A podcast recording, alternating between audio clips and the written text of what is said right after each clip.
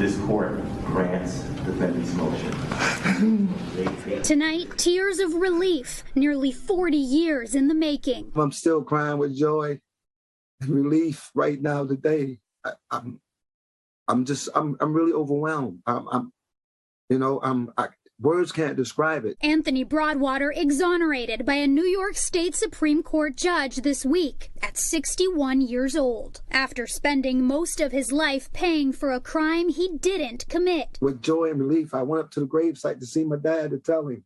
I wish to God he was here. Broadwater was 20 when he was charged with the rape of Alice Sebold, who went on to write bestseller The Lovely Bones. The alleged crime happened in 1981 at a park in Syracuse, New York. Sebold described the attack in detail almost 20 years later in Lucky, a book that launched her career as an author. Her next hit, The Lovely Bones, was later adapted into an award-winning film. But all this was after Broadwater was convicted for first-degree rape and five related charges. He spent 16 years in prison. Through the years, he maintained his innocence. After serving his sentence, he quickly realized his life would never be the same. The moment I stepped out, it was like impossible to get a job.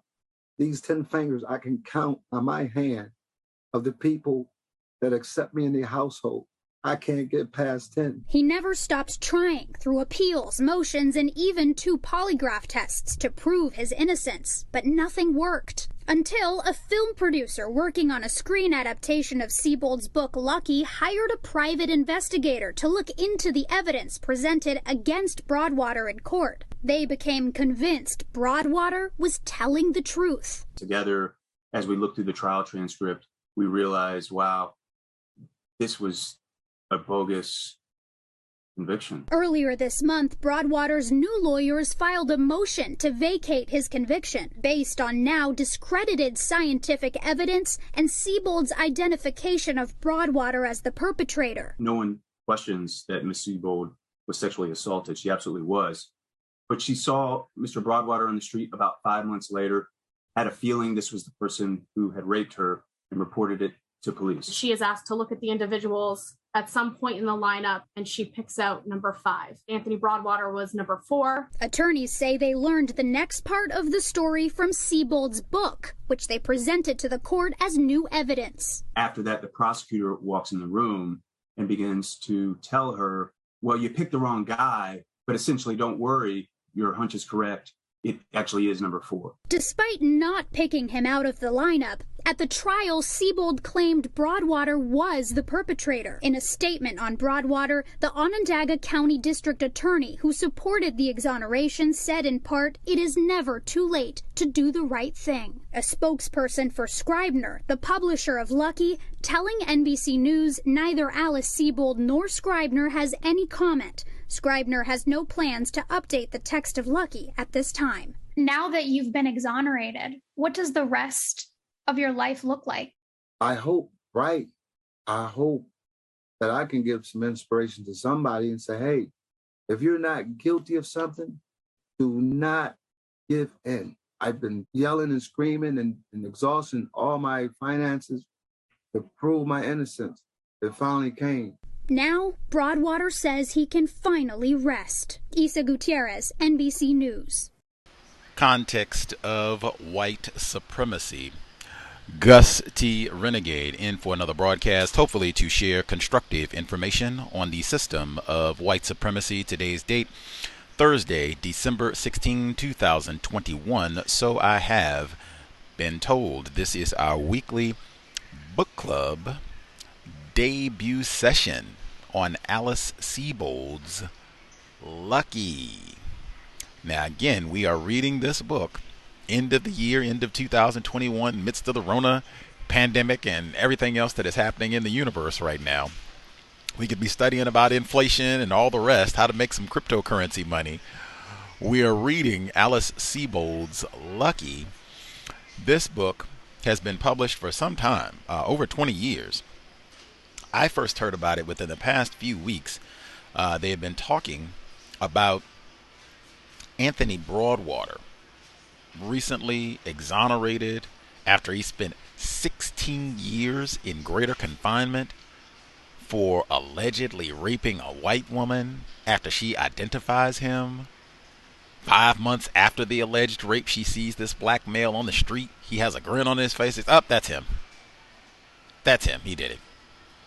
And whammo, conviction 16 years. And apparently, I don't know if all this is going to come out in the book in terms of the details for Mr. Broadwater. Apparently, Mr. Broadwater maybe could have been released before he served 16 years unjustly.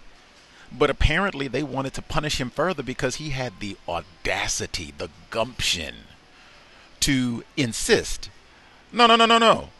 I didn't rape that white woman. I didn't rape anyone. Is it if you just say you did it? We'll go ahead and let you out. No I didn't. I didn't. I didn't rape her. Uh, you just say you did it, but I didn't rape her. Uh, recalcitrant. Won't even tell the truth. Put you in greater confinement for another five years. See how you like that. I was super interested in reading this book. They were about to make it into a movie. I think you heard in the audio segment. Lovely Bones is the second book that Alice Sebold, white woman, wrote. She wrote uh, her memoir, Lucky, about her own so called rape first, and then she wrote Lovely Bones, which is also about a white girl being raped and killed. Now, she wasn't the, obviously not killed in Lucky, but same general premise. In The Lovely Bones, which becomes a huge success. That one, uh, that book was published right after the 2001 9/11 attacks, uh, and at least the way it's narrated is that the book Lovely Bones was really popular because you had lots of white people who were grieving and upset, and so they gravitated to this book, which I find even more macabre. Why would you find solace or some sort of catharsis in a book about a white child being killed and raped? Why would that be something that I want to gravitate to after the 9 11 September attacks of 2001? Anywho, they make it into a major motion picture, The Lovely Bones, with Mark Wahlberg. Remember him? Beat up all those black people, uh, excuse me, non white people, so called Asians, uh, in New England in his childhood. Total terrorist Mark Wahlberg. Uh, so they have him in the film, big success and all that. And then it takes 20 years to find out, oh, wait, dang, we wrongfully convicted Mr. Broadwater and he served all that time unjustly. And then she offers a tacky apology excited for many, many reasons to read this book. Also, the person who helped begin unraveling all of this deception, criminal activity, really unjustly convicting this black male, uh, the filmmaker, white filmmaker, uh, who was going to help them turn Lucky into a major motion, major motion picture. Now, I believe you pronounce his name Timothy Mucciante. M U C C E I, excuse me, M U C C I A N T E, Mucciante. I think that's how you say it, but he was the one. He's working behind the scenes. Okay, let me read the book so I know the story and all that. And he starts looking at this, having questions like, Really? I don't know if I want to put my name on this. And then we get out there and find out, whoops, wrong. Incidentally, Mr. Mucciante uh, is listed on Internet Movie Database is working with Mr. Broadwater on making a documentary film on his wrongful conviction that is to be titled Unlucky, uh, which I will be super excited to see that as well. Anywho, last thing I'll say before we go ahead and get uh, started with the book, we had a number of volunteers. I mean, like more than three people who contacted Gus uh, hey, I'm willing to read the book. When I first, I had the hard copy of the text. I looked for an audiobook and I could not find it. So I thought, oh man, we'll have to, you know, pitch in and read it ourselves. We had folks who were ready to roll. Give me the schedule. When do we start the book? Give me the book, and you know we'll take turns and we can get it done. I was all excited and pretty impressed. Like, oh wow, folks are really to invest their time on the holidays and everything no sooner than I sent out all the emails and try to get folks uh, scheduled and everything so we can read a different li- uh, listener emails me the entire audiobook and and and the story he has with it he says uh, they had this on cassette. And i'm thinking like do what? It's almost 2021 and you had this audiobook do what? Cassette spell cassette. Where did you get a cassette? I haven't seen a cassette in gee you might be talking might as well be talking about hieroglyphics or an eight track cassette or something but anyway however he got it, uh, time capsule or whatever, flux capacitor. He got the audio book, audio cassettes, got it all recorded, and sent me the file. So we have the audio book in its entirety, and we don't have some amateur jackleg narrator. We got Alice Sebold. She actually narrated the book. Uh, again, this book was published in 1999, so I guess they had a long time to, you know, decide they wanted to do uh, an audio book or whatever. But we have it. Uh, I decided it would be way better to have the white author read her own book so that we can pay attention to the inflections and where she places emotion, the dramatic pauses, and all the rest of it. So, without further ado, everyone's favorite subject matter, Area 8, Cowbell. This is Alice Sebold, White Woman. Her memoir, and that's how she describes it. Her memoir. Lucky.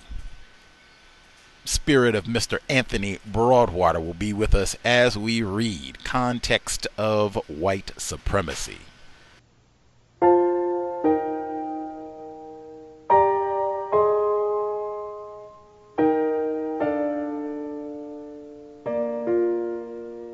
Simon and Schuster Audio presents Lucky by Alice Sebold. Read by the author.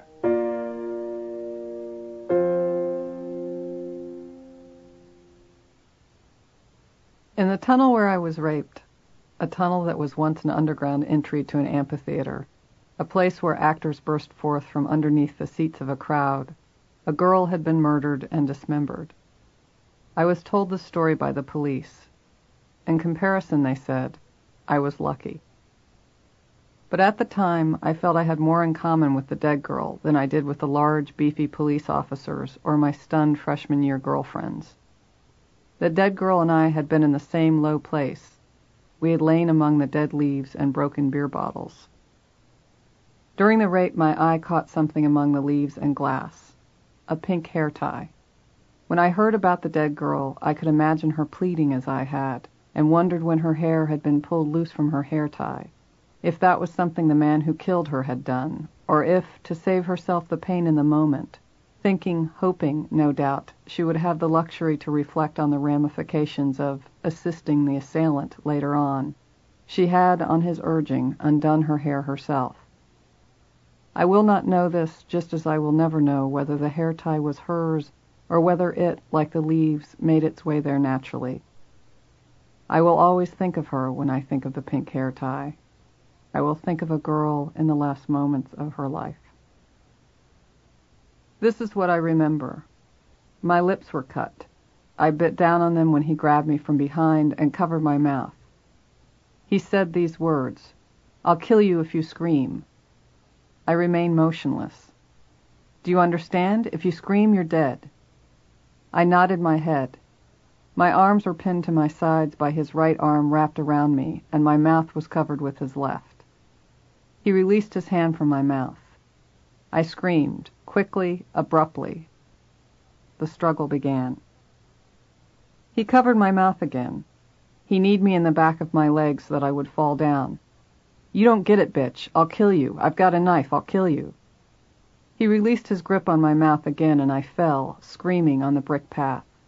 He straddled me and kicked me in the side. I made sounds. They were nothing. They were soft footfalls. They urged him on. They made him righteous. I scrambled on the path. I was wearing soft-soled moccasins with which I tried to land wild kicks. Everything missed or merely grazed him. I had never fought before, was chosen last in gym. Somehow, I don't remember how, I made it back on my feet. I remember biting him, pushing him, I don't know what. Then I began to run.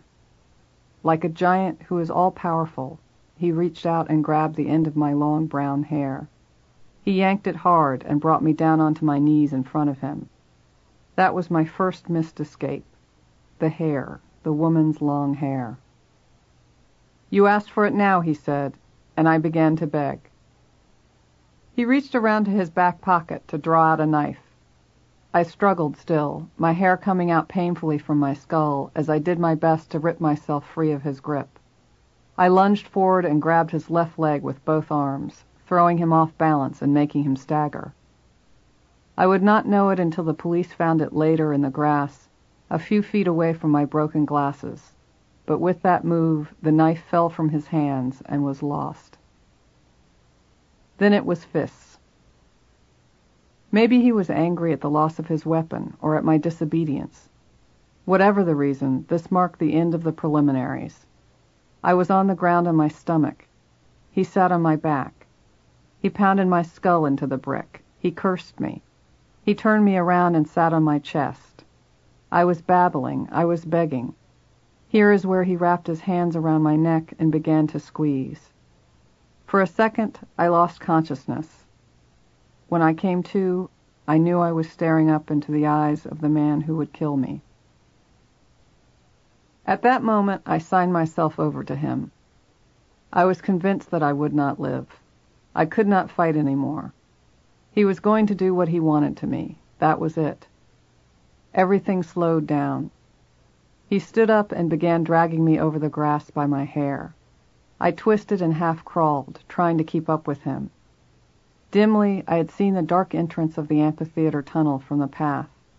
As we neared it, and I realized it was our destination, a rush of fear ran through me. I knew I would die. There was an old iron fence a few feet out from the tunnel entrance. It was three feet high and provided a narrow space through which you had to walk in order to enter the tunnel. As he dragged me, as I scrambled against the grass, I caught sight of that fence and became utterly convinced that if he brought me beyond this point, I would not survive. For a moment, as he dragged me across the ground, I clung feebly to the bottom of that iron fence before a rough pull yanked me clean.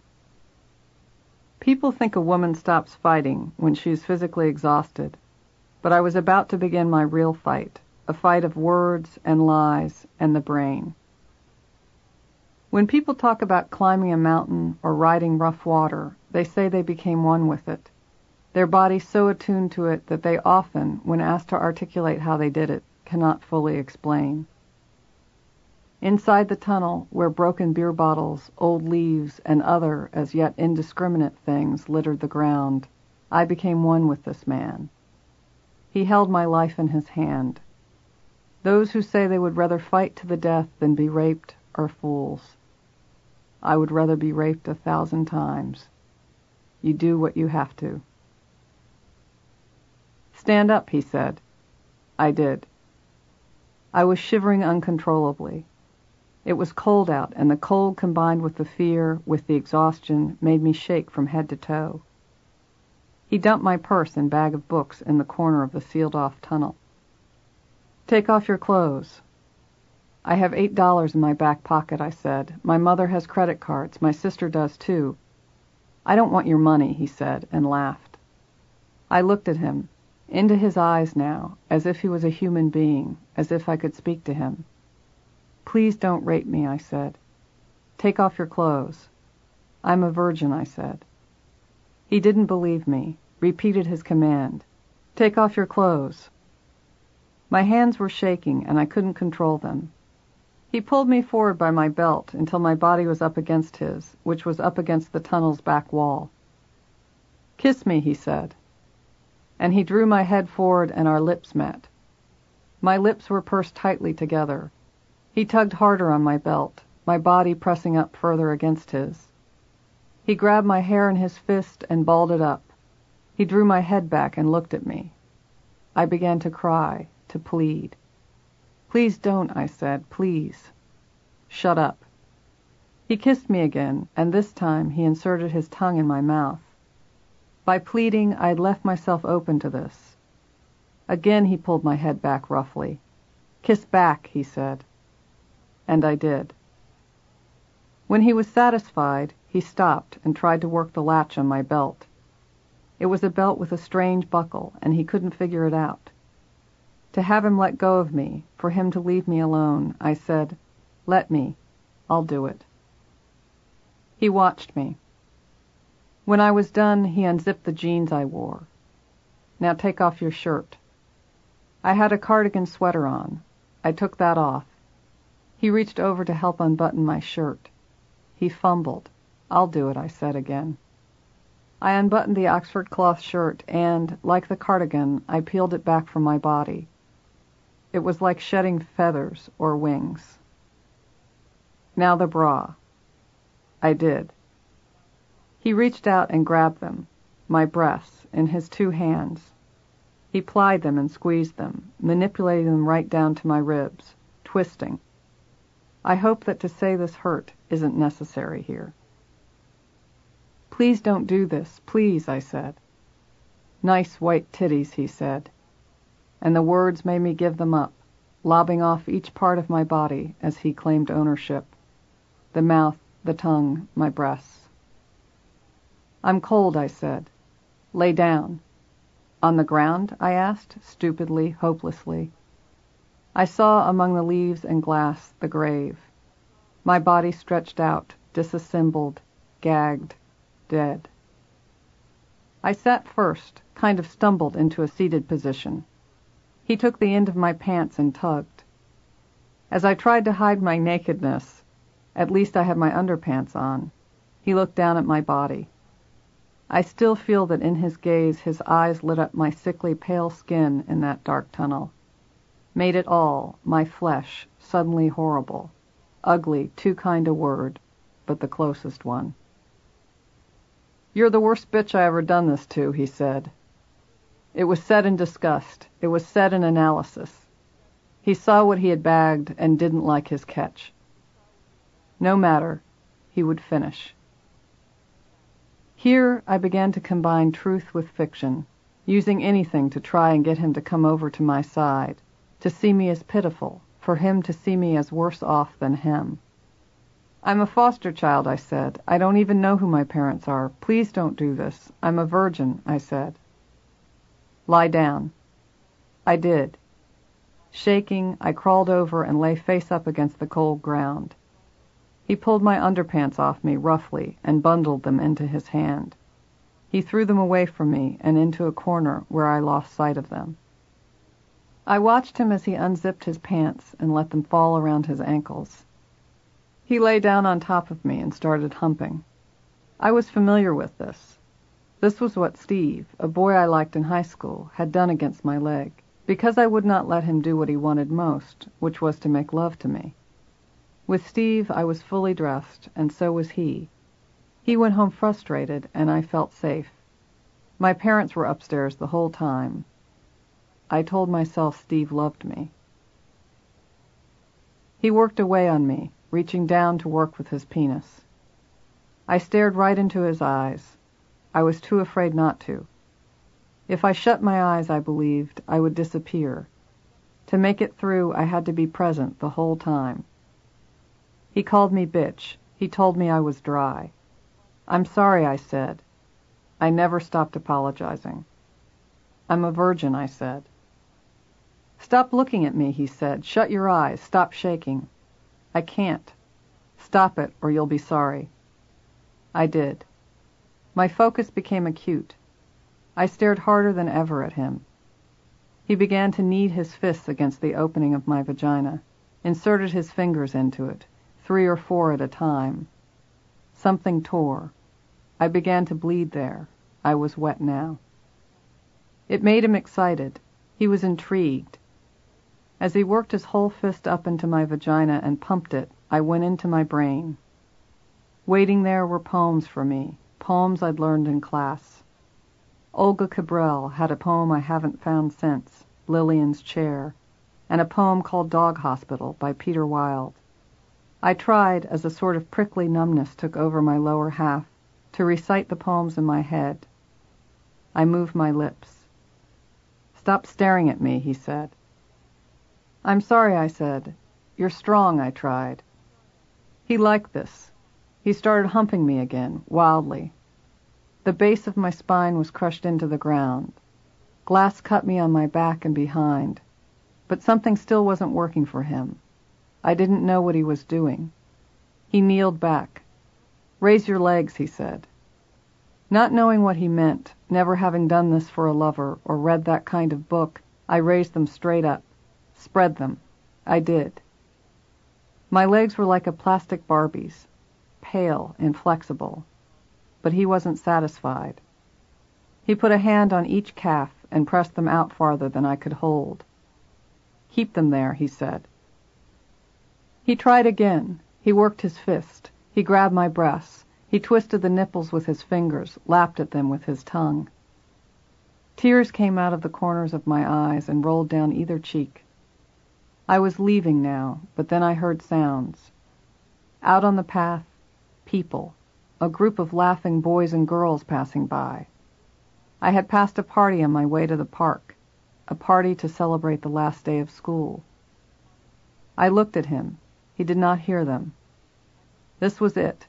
I made an abrupt scream, and, as soon as I did, he shoved his hand in my mouth. Simultaneously, I heard the laughter again. This time it was directed toward the tunnel, toward us, yells and taunts, good time noises. We lay there, his hand locked in my mouth and pressing down hard into my throat until the group of well-wishers left, moved on, my second chance at escape now gone. Things weren't going the way he planned. It was taking too long. He ordered me to stand up, told me I could put on my panties. Used that word. I hated it. I thought it was over. I was trembling, but I thought he'd had enough. Blood was everywhere, and so I thought he'd done what he'd come for. Give me a blow job, he said. He was standing now. I was on the ground, trying to search among the filth for my clothes. He kicked me, and I curled into a ball. I want a blow job. He held his dick in his hand. I don't know how, I said. What do you mean you don't know how? I've never done it before, I said. I'm a virgin. Put it in your mouth. I kneeled before him. Can I put my bra back on? I wanted my clothes. I saw his thighs before me, the way they belled out from the knee, the thick muscles and small black hairs, and his flaccid dick. He grabbed my head. Put it in your mouth and suck, he said. Like a straw, I said. Yeah, like a straw. I took it in my hand. It was small, hot, clammy. It throbbed involuntarily at my touch. He shoved my head forward and I put it in. It touched my tongue. The taste like dirty rubber or burnt hair. I sucked in hard. Not like that, he said, and brought my head away. Don't you know how to suck dick? No, I told you, I said. I've never done this before. Bitch, he said. His penis still limp, he held it with two fingers and peed on me just a little bit. Acrid, wet, on my nose and lips. The smell of him, the fruity, heady, nauseating smell, clung to my skin. Get back on the ground, he said, and do what I say. And I did. When he told me to close my eyes, I told him I had lost my glasses, couldn't even really see him. Talk to me, he said. I believe you. You're a virgin. I'm your first. As he worked against me, trying for more and more friction, I told him he was strong, that he was powerful, that he was a good man. He got hard enough and plunged himself inside me. He ordered me to, and I wrapped my legs around his back, and he drove me into the ground. I was locked on. All that remained unpossessed was my brain. It looked and watched and catalogued the details of it all his face, his purpose, how best I could help him. I heard more party-goers on the path, but I was far away now. He made noises and rammed it in, rammed it and rammed it, and those on the path, those so far away, living in the world where I had lived, could not be reached by me now. Naylor, all right, someone yelled toward the tunnel. It was the kind of fraternity reveler's voice that had made me feel that, as a student at Syracuse University, I might never fit in. They passed. I was staring right into his eyes, with him. You're so strong. You're such a man. Thank you, thank you. I wanted this. And then it was over. He came and slumped into me. I lay under him, my heart beating wildly, my brain thinking of Olga Cabral, of poetry, of my mother, of anything. Then I heard his breathing, light and regular. He was snoring. I thought, escape. I shifted under him, and he woke. He looked at me, did not know who I was. Then his remorse began. I'm so sorry, he said. You're a good girl, he said. I'm so sorry. Can I get dressed? He moved aside and stood up, raised his pants, zipped them. Of course, of course, he said. I'll help you. I'd begun to let myself shake again. You're cold, he said. Here, put these on. He held my underwear out to me in the way a mother would for a child, by the sides of it. I was supposed to stand up and step in. I crawled over toward my clothes, put my bra on as I sat on the ground. Are you okay? he asked. His tone was amazing to me, concerned. But I didn't stop to think of it then. All I knew was it was better than it had been. I stood up and took my underpants from him. I put them on, almost falling for my lack of balance. I had to sit on the ground to put my pants on. I was worried about my legs. I couldn't seem to control them. He watched me. As I inched my pants up, his tone switched. You're going to have a baby, bitch, he said. What are you going to do about it? I realized this could be a reason to kill me. Any evidence. I lied to him. Please don't tell anyone, I said. I'll have an abortion. Please don't tell anyone. My mother would kill me if she knew about this. Please, I said. No one can know about this. My family would hate me. Please don't talk about this. He laughed. All right, he said. Thank you, I said. I stood now and put my shirt on. It was inside out. Can I go now? I asked. Come here, he said. Kiss me goodbye. It was a date to him. For me, it was happening all over again. I kissed him. Did I say I had free will? Do you still believe in that? He apologized again. This time he cried. I'm so sorry, he said. You're such a good girl, a good girl, like you said. I was shocked by his tears, but by now it was just another horrible nuance I couldn't understand. So he wouldn't hurt me more, I needed to say the right thing. It's okay, I said. Really. No, he said. It's not right what I did. You're a good girl. You weren't lying to me. I'm sorry for what I did. I've always hated it in movies and plays. The woman who is ripped open by violence and then asked to parcel out redemption for the rest of her life. I forgive you, I said. I said what I had to. I would die by pieces to save myself from real death. He perked up looked at me. You're a beautiful girl, he said. Can I take my purse? I asked. I was afraid to move without his permission. My books? He went back to business now. You said you had eight dollars. He took it from my jeans. It was wrapped around my license. It was a photo ID. New York State didn't have them yet, but Pennsylvania did. What is this? he asked. Is this one of the meal cards I can use at McDonald's? No, I said. I was petrified of him having my identification, leaving with anything other than what he had. All of me, except my brain and my belongings. I wanted to leave the tunnel with both of them. He looked at it a moment longer until he was convinced. He did not take my great grandmother's sapphire ring, which had been on my hand the whole time. He was not interested in that kind of thing. He handed me my purse and the books I'd bought that afternoon with my mother. Which way you goin'? he asked. I pointed. All right, he said. Take care of yourself. I promised that I would. I started walking. Back out over the ground, through the gate to which I'd clung a little over an hour before, and onto the brick path. Going farther into the park was the only way toward home. A moment later, Hey, girl, he yelled at me. I turned. I was, as I am in these pages, his. What's your name? I couldn't lie. I didn't have a name other than my own to say.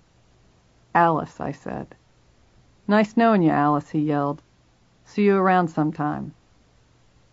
He ran off in the opposite direction, along the chain link fence of the pool house. I turned. I'd done my job. I had convinced him. Now I walked. I didn't see a soul until I reached the three short stone steps that led from the park to the sidewalk. On the opposite side of the street was a frat house. I kept walking. I remained on the sidewalk close to the park. There were people out on the lawns of the frat house, a kegger party just dying out. At the place where my dorm street dead ended into the park, I turned and started to walk downhill past another, larger dormitory. I was aware of being stared at. Party goers coming home or grinds taking in the last bit of sober air before the summer. They talked, but I wasn't there. I heard them outside of me, but like a stroke victim, I was locked inside my body. They came up to me. Some ran, but then stepped back when I didn't respond. Hey, did you see her? They said to one another. She's really fucked up. Look at the blood. I made it down the hill, past those people. I was afraid of everyone. Outside on the raised platform that surrounded Marion Dorm's front door were people who knew me, knew my face if not my name. There were three floors in Marion, a floor of girls between two floors of boys. Outside now it was mostly the boys. One boy opened the outer door for me to let me pass through, another held the inner one. I was being watched. How could I not have been? At a small table near the door was the RSA, Resident Security Assistant. He was a graduate student, a small, studious Arab man. After midnight they checked IDs of anyone trying to get in. He looked at me and then hurriedly stood. What has happened? he asked. I don't have my ID, I said. I stood before him with my face smashed in, cuts across my nose and lip, a tear along my cheek. My hair was matted with leaves. My clothes were inside out and bloodied. My eyes were glazed. Are you all right? I want to go to my room, I said. I don't have my ID, I repeated. He waved me in.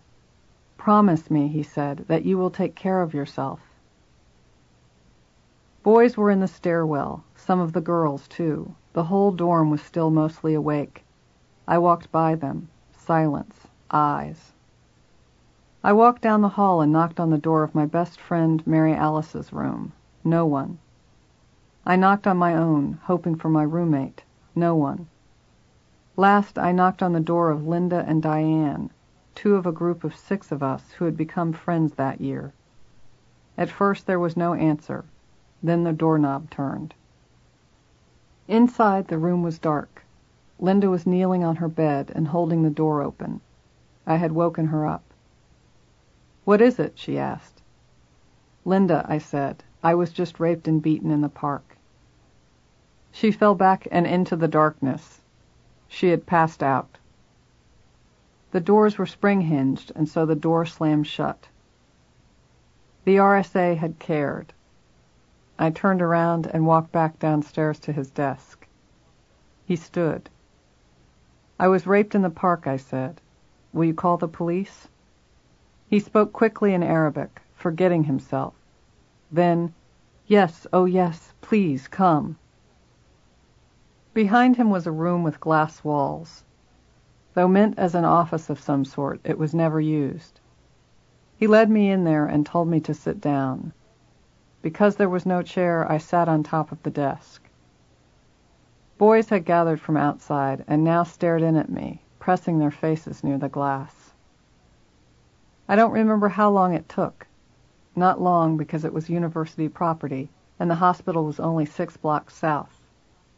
The police arrived first, but I have no memory of what I said to them there. Then I was on a gurney, being strapped down, then out in the hallway. There was a large crowd now, and it blocked the entrance. I saw the RSA look over at me as he was being questioned. A policeman took control. Get out of the way, he said to my curious peers. This girl's just been raped. I surfaced long enough to hear those words coming from his lips. I was that girl. The ripple effect began in the halls. The ambulance men carried me down the stairs. The doors of the ambulance were open. Inside, as we charged, sirens screaming to the hospital, I let myself collapse.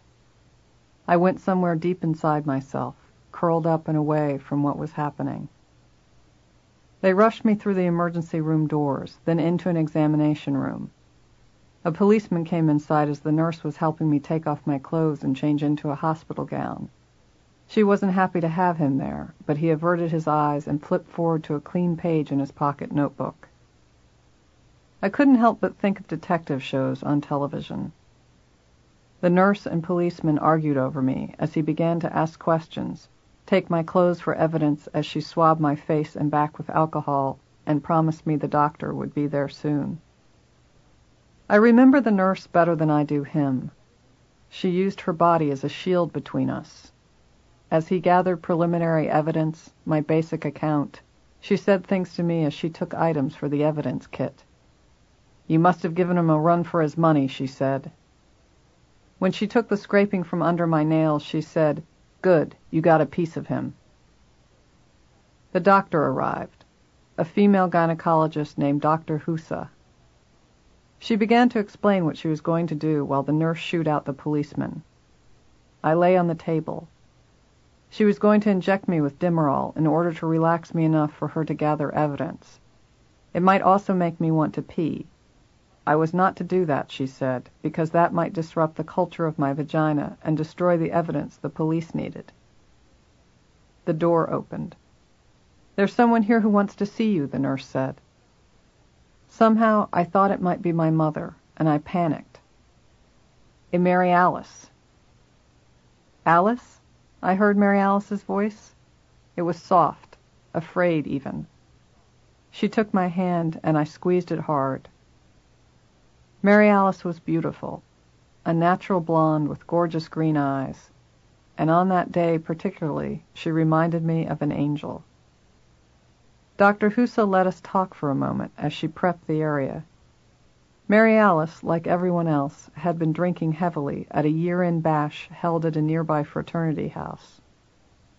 Don't say I can't sober you up, I said to her, and for the first time I cried too, letting the tears leak out as she gave me what I needed most, a small smile to acknowledge my joke. It was the first thing from my old life that I recognized on the other side. It was horribly changed and marked, my friend's smile. It was not free and open, born of the silliness our smiles had been all year, but it was a comfort to me. She cried more than I did, and her face became mottled and swollen. She told me how Diane, who, like Mary Alice, was 5'10", had practically lifted up the small RSA in order to get my whereabouts out of him. He wasn't going to tell anyone but your roommate, but Nancy was up in your room, passed out. I smiled at the idea of Diane and Mary Alice lifting up the RSA, his feet doing a wild walk in the air like a Keystone cop. We're ready, Dr. Husa said. Will you stay with me? I asked Mary Alice. She did. Dr. Husa and the nurse worked together. Every so often they needed to massage my thighs, I asked them to explain everything they did. I wanted to know everything. This is different from a regular exam, Dr. Husa explained. I need to take samples in order to make up a rape kit. That's evidence so you can get this creep, the nurse said. They took pubic clippings and pubic combings and samples of blood and semen and vaginal discharge. When I would wince, Mary Alice squeezed my hand harder. The nurse tried to make conversation, asked Mary Alice what she majored in up at the school, told me I was lucky to have such a good friend, said that being beaten up like I had would make the cops listen to me more attentively. There is so much blood, I heard Husa say worriedly to the nurse. As they did the combings, Dr. Husa said, Ah, now, there is a hair from him. The nurse held the evidence bag open, and Dr. Husa shook the combings into it. Good, the nurse said. Alice, Dr. Husa said, we are going to let you urinate now, but then I will have to take stitches inside. The nurse helped me sit up and then scooted a bedpan under me. I urinated for such a long time that the nurse and Mary Alice made a point of it and laughed each time they thought I'd stopped. When I was done, what I saw was a bedpan full of blood, not urine. The nurse covered it quickly with paper from the examining table. You don't need to be looking at that. Mary Alice helped me lie back down. Dr. Husa had me scoot down so she could take the stitches. You'll be sore down here for a few days, maybe a week, Dr. Husa said. You shouldn't do much if you can avoid it. But I couldn't think in terms of days or weeks. I could only focus on the next minute and believe that with each minute it would get better, that slowly all this might go away. I told the police not to call my mother. Unaware of my appearance, I believed I could hide the rape from her and from my family. My mother had panic attacks in heavy traffic. I was certain my rape would destroy her. After the vaginal exam was completed, I was wheeled into a bright white room. This room was used to store large, incredible machines with life-saving abilities, all shining with stainless steel and spotless fiberglass. Mary Alice had gone back out to the waiting room. I noticed the machines and their details, how clean and new they seemed, because it was the first time I had been alone since the wheels of my rescue were set in motion. I lay on the gurney, naked under the hospital gown, and I was cold. I was not sure why I was there, stored alongside these machines. It was a long time before anyone came. It was a nurse. I asked her if I could take a shower in the shower stall in the corner. She looked at a chart on the end of the gurney, which I hadn't known was there. I wondered what it said about me, and pictured the word rape in bold red letters written diagonally across the page. I lay still and took shallow breaths. The Demerol worked hard to relax me, but, still dirty, I fought back. Every inch of my skin prickled and burned. I wanted him off of me. I wanted to shower and scrub my skin raw. The nurse told me I was waiting for the psychiatrist on call. Then she left the room. It was only fifteen minutes, but with the buggy crawl of contamination spreading over me, it felt very long when a harried psychiatrist entered the room. I thought even then that this doctor needed the Valium he prescribed for me more than I did. He was exhausted. I remember telling him I knew about Valium, and so he didn't need to explain. It will make you calm, he said. My mother had been addicted to it when I was little. She'd lectured me and my sister on drugs, and as I grew older I understood her fear that I would get drunk or high and lose my virginity to some fumbling boy. But in these lectures what I always pictured was my vibrant mother diminished somehow, lessened, as if a gauze had been thrown over her sharp edges. I couldn't see Valium as the benign drug the doctor made it out to be. I told him this, but he pooh-poohed it. When he left the room, I did what I knew I would do, almost immediately, and crumpled up the prescription to throw it into the waste bin. It felt good to do it, a sort of fuck you to the idea that anyone could sweep this thing I'd suffered under the carpet. Even then, I thought I knew what could happen if I let people take care of me. I would disappear from view. I wouldn't be Alice anymore, whatever that was. A nurse came in and told me she could send in another one of my friends to help me. With the painkillers, I would need a nurse or someone else to help me keep my balance in the shower. I wanted Mary Alice, but I didn't want to be mean, so I asked for Tree, Mary Alice's roommate, and one of our group of six. I waited, and as I did, I tried to think of what I could tell my mother, some kind of story that would explain why I was so sleepy. I could not know, despite the doctor's warnings, how sore I would be in the morning, or that an elegant latticework of bruises would appear along my thighs and chest, on the undersides of my upper arms and around my neck, where, days later, at home in my bedroom, I would begin to make out the individual pressure points of his fingertips on my throat, a butterfly of the rapist's two thumbs interlocking in the center and his fingers fluttering out and around my neck. I'm gonna kill you, bitch. Shut up, shut up, shut up. Each repetition punctuated by the smash of my skull against brick. Each repetition cutting off, tighter and tighter, the airflow to my brain. Tree's face and her gasp should have told me that I couldn't hide the truth. But she recovered herself quickly and helped me navigate over to the shower stall. She was uncomfortable around me. I was no longer like her, but was other than. I think the way I survived in the early hours after the rape was by spiraling the obsession of how not to tell my mother over and over again in my brain. Convinced it would destroy her, I ceased thinking of what had happened to me and worried about her instead. My worry for her became my life raft. I clung to it, coming in and out of consciousness on my way to the hospital, during the internal stitches of the pelvic exam, and while the psychiatrist gave me the prescription for the very pills that had once made my mother numb. The shower was in the corner of the room. I walked like a wobbly old lady, and Tree steadied me. I was concentrating on my balance, and so did not see the mirror to my right until I looked up and I was almost right in front of it. Alice, don't, Tree said. But I was fascinated, the way I had been as a child, when, in a special room with low light, I saw an exhibit at the University of Pennsylvania's Museum of Archaeology. It was nicknamed Blue Baby, and it was a mummy, with the disintegrated face and body of a child who had died centuries ago. I recognized something alike in it.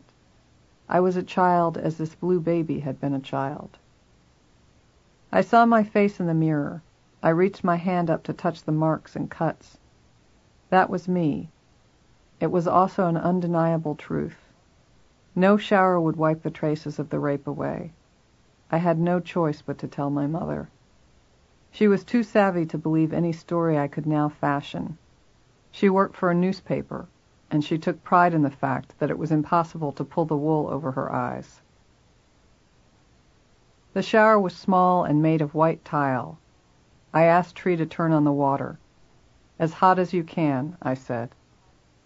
I took off the hospital gown and handed it to her. I had to grip the tap and a handle on the side of the shower to stay upright. This left me unable to scrub myself. I remember telling Tree I wished I had a wire brush, but that even that wouldn't be enough. She drew the curtain, and I stood there, letting the water beat over me. Can you help me? I asked. Tree pulled the curtain back a few inches. What do you want me to do? I'm afraid I'll fall down. Can you take the soap and help wash me? She reached through the water and got the large square brick of soap. She drew it down my back, nothing but the bar of soap touching me. I felt the rapist's words, worst bitch, as I would feel them almost constantly for years when I undressed in front of other people. Forget it, I said, unable to look at her. I'll do it myself. Just put the soap back. She did, then pulled the curtain closed, before leaving. I sat down in the shower. I took a washcloth and lathered it up. I scrubbed hard with the rough towel, under a tap so hot my skin had already turned beet red. The last thing I did was put the towel over my face and with both hands rubbed it back and forth over and over again until the cuts in their blood turned the small white towel pink. After the hot shower, I dressed in clothes that Tree and Diane had hurriedly selected from the few clean clothes I had. They had forgotten any underwear, so I had no bra or underpants. What I did have was a pair of old jeans that I had embroidered flowers on while still in high school, and then, when the knees ripped open, had sewn intricate handmade patches on, long strips of pleated paisley and deep green velvet. My grandmother had labeled them my rebel pants. On top, I wore a thin white and red striped blouse. I left the shirt tails out, hoping to hide as much as possible of the jeans. The heat of the shower and the Demerol worked together to make me groggy during the drive to the police station. I remember seeing the resident advisor, a sophomore named Cindy, outside the security door on the third floor of the police station called the Public Safety Building. I wasn't prepared to see anyone with such a bright face, such an all-American co-ed presence. Mary Alice stayed outside with Cindy as police officers led me through a security door. I met a plainclothes detective inside. He was short, with longish black hair. He reminded me of Starsky from Starsky and Hutch, and seemed different from the other policemen. He was nice to me, but his shift was ending. He assigned me to Sergeant Lorenz, who had not yet arrived at the station. In hindsight, I can only imagine how I appeared to them. My face was swollen, my hair wet, my clothes, the rebel pants especially, and the lack of a bra, and on top of this, the Demerol. I made a composite from microfilm features. I worked with an officer and was frustrated because none of my rapist features seemed to be among the fifty or so noses, eyes, and lips. I gave exact descriptions, but when nothing was acceptable to me among the tiny black and white features I could select, the policeman decided on what was best. The composite that went out that night looked little like him. The police then took a series of pictures of me, never knowing another series had been taken earlier that night.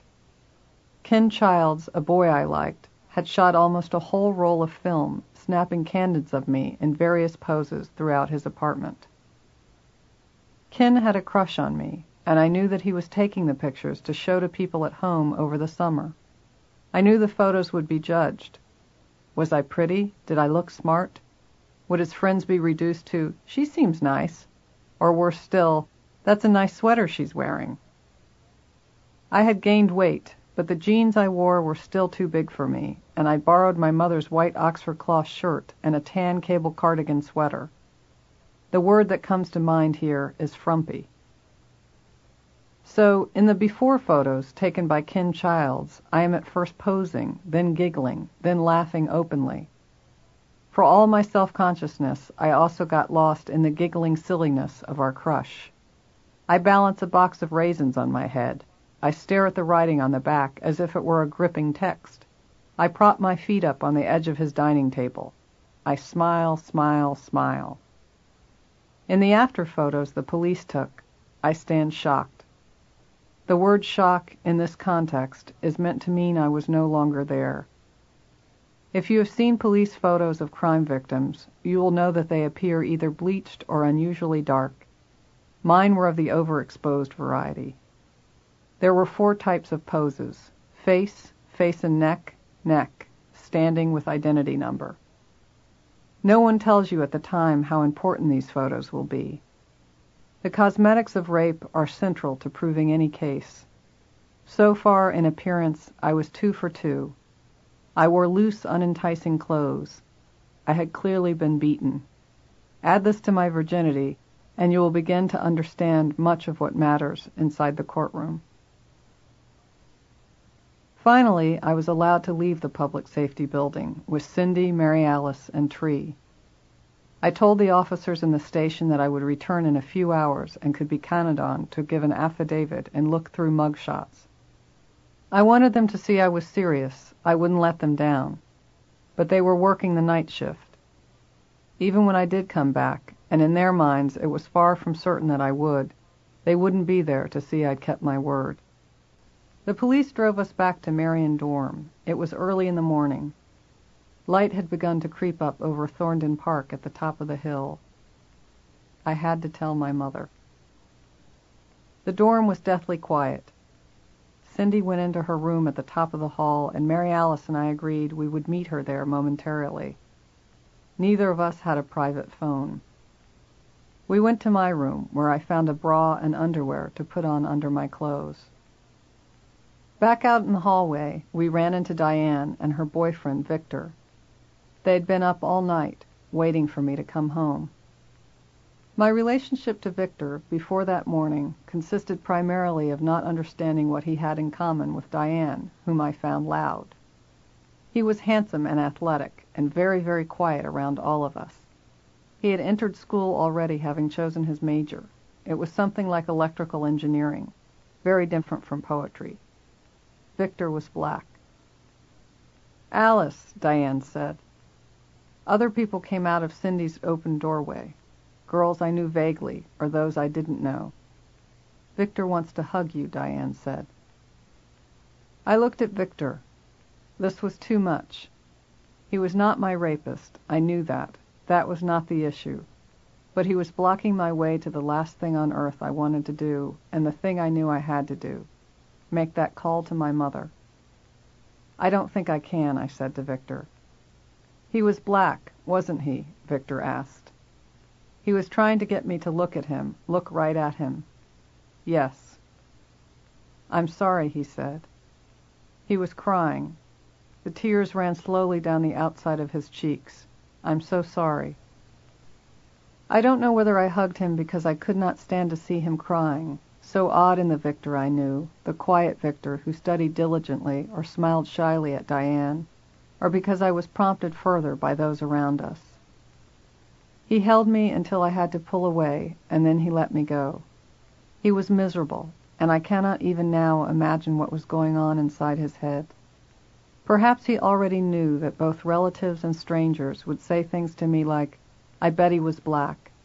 And so he wanted to give me something to counter this, some experience in the same 24 hours that would make me resist placing people in categories and aiming at them my full on hate. It was my first hug from a man after the rape, black or white, and all I knew was that I couldn't give anything back. The arms around me, the vague threat of physical power, were all too much. By the end, Victor and I had an audience. It was something I would have to get used to. Standing close to him, but separated from the embrace, I was aware of Mary Alice and of Diane. They belonged. The others were foggy and off to the side. They were watching my life as if it were a movie. In their version of the story, where did they fit? I would find out over the years that in a few versions I was their best friend. Knowing a victim is like knowing a celebrity, particularly when the crime is clouded and taboo. When I was doing research for this book back in Syracuse, I met a woman like this. Without recognizing me at first, only knowing I was writing a book on Alice Sebold's rape case, she hurried in from another room and told me and those assisting me that the victim in that case was my best friend. I had no idea who she was. When someone referred to me by name, she blinked and then came forward, embracing me to save face. In Cindy's room, I sat down on the bed closest to the door. Cindy, Mary Alice, and Tree were there, perhaps Diane. Cindy had shooed the others out and shut her door. It was time. I sat with the phone in my lap. My mother was only a few miles away, having driven up the day before to take me home from Syracuse. She would be up and puttering around her hotel room at the Holiday Inn.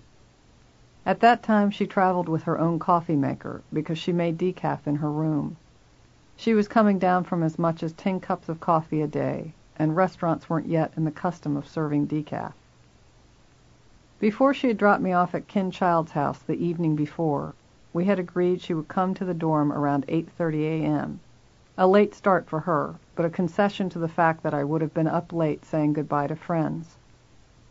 I looked around at my girlfriends, hoping they would say, "You don't look so bad," or provide me with the single and perfect story to explain the cuts and bruises on my face, the story that I hadn't been able to come up with during the night. Tree dialed the phone. When my mother picked up, Tree said, Mrs. Sebold, this is a friend of Alice's, Tree Robeck. Maybe my mother said hello. I'm going to put Alice on the phone now. She needs to speak with you. Tree handed me the phone. Mom, I started. She must not have heard what I thought was the obvious quaver in my voice. She was irritated. What is it, Alice? You know I'm due over soon. Can it wait? Mom, I need to tell you something. She heard it now. What? What is it? I said it as if I were reading a line from a script. Last night I was beaten and raped in the park. My mother said, Oh my God.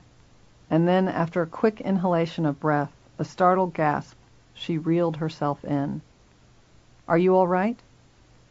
Can you come get me, Mommy? I asked. She said it would be twenty minutes or so. She had to pack up and check out, but she would be there. I hung up the phone. Mary Alice suggested that we wait in her room until my mother arrived. Someone had bought bagels or donuts. In the time since our arrival back at the dorm, students had woken up. There was hurry all around me. Many students, including my friends, were meeting parents for breakfast or rushing to bus stations and airports. People would attend to me and then switch off to finish packing. I sat with my back against the cinder block dorm wall. As people came in and out and the door opened, I could hear bits of conversation. Where is she? Raped. See her face? She know him? Always weird. I had not eaten anything since the night before, since the raisins at Ken Child's house, and I could not look at the bagels or donuts without feeling what, the rapist's penis, had last been in my mouth. I tried to stay awake. I had been up for more than 24 hours, far longer, what with the all-nighters that I'd pulled during finals week, but I was afraid to fall asleep before my mother got there. My girlfriends and the resident advisor, who, after all, was only 19, tried to take care of me, but I'd begun to notice that I was now on the other side of something they could not understand. I didn't understand it myself. While I waited for my mother, people began to leave. I ate a cracker, offered by Tree or Mary Alice. Friends were saying goodbye. Mary Alice wasn't leaving until later in the day. She had done instinctively what few people do in the face of a crisis. She had signed on for the whole ride. I felt I needed to dress up for my mother and for the ride home. Mary Alice had already been shocked when, at Christmas and spring break, I had insisted on putting on a skirt and suit jacket to take the bus home to Pennsylvania. Both times Mary Alice waited on the curb outside the dorm in sweatpants and a lumpy down jacket, trash bags of laundry lined up and ready to be loaded by her parents into their car. But my parents liked to see me look nice, debated my choice of clothing many mornings during high school. I'd begun dieting at 11, and my weight and how it marred my beauty was a major topic of conversation. My father was the king of the backhanded compliment. You look just like a Russian ballerina, he said once, only too fat. My mother repeatedly said, if you weren't so beautiful in the first place, it wouldn't matter. The implication being, I guess, that I was supposed to know they thought I was beautiful. The result, of course, was that I only thought I was ugly. There was probably no better way to confirm this for me than to be raped.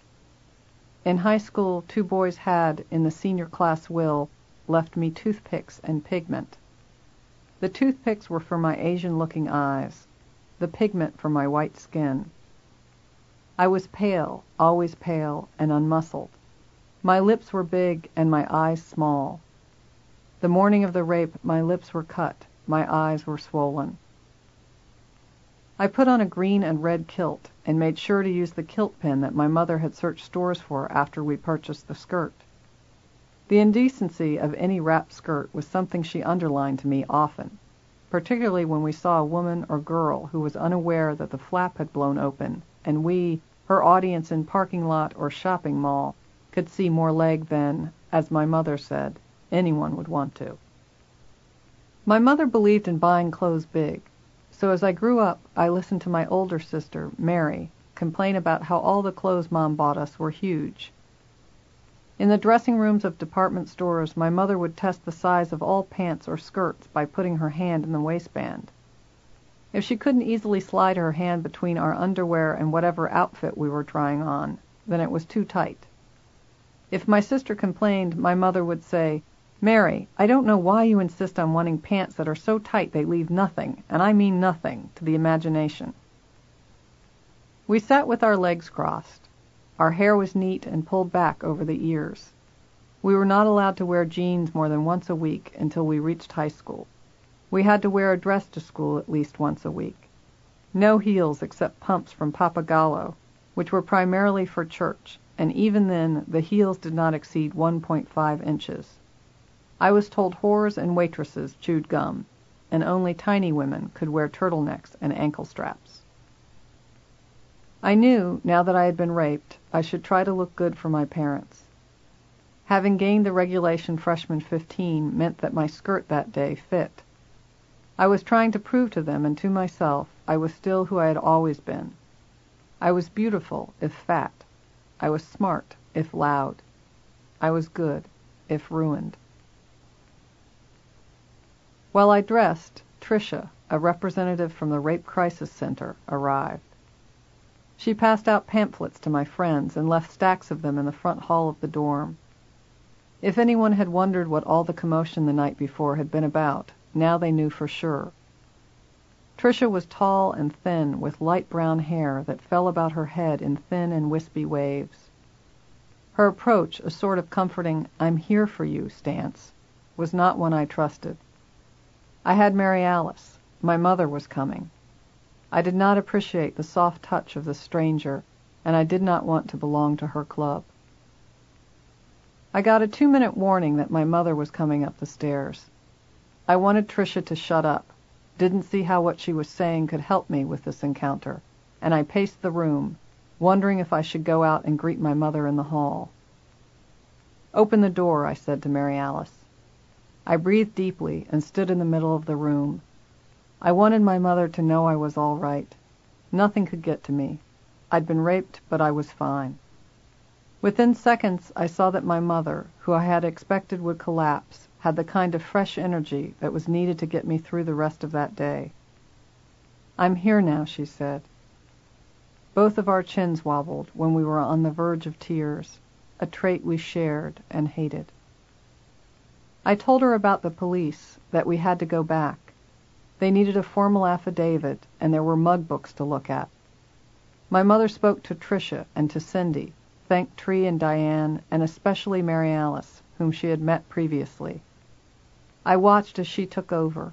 I let her do it, willingly, for now not questioning its toll on her. The girls helped my mother pack and bring my things out to the car. Victor helped too.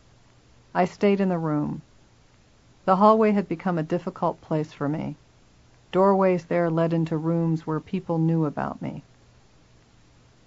Before my mother and I took our leave, and as a final way to show her love, Mary Alice worked among the tangles in my hair to make a French braid.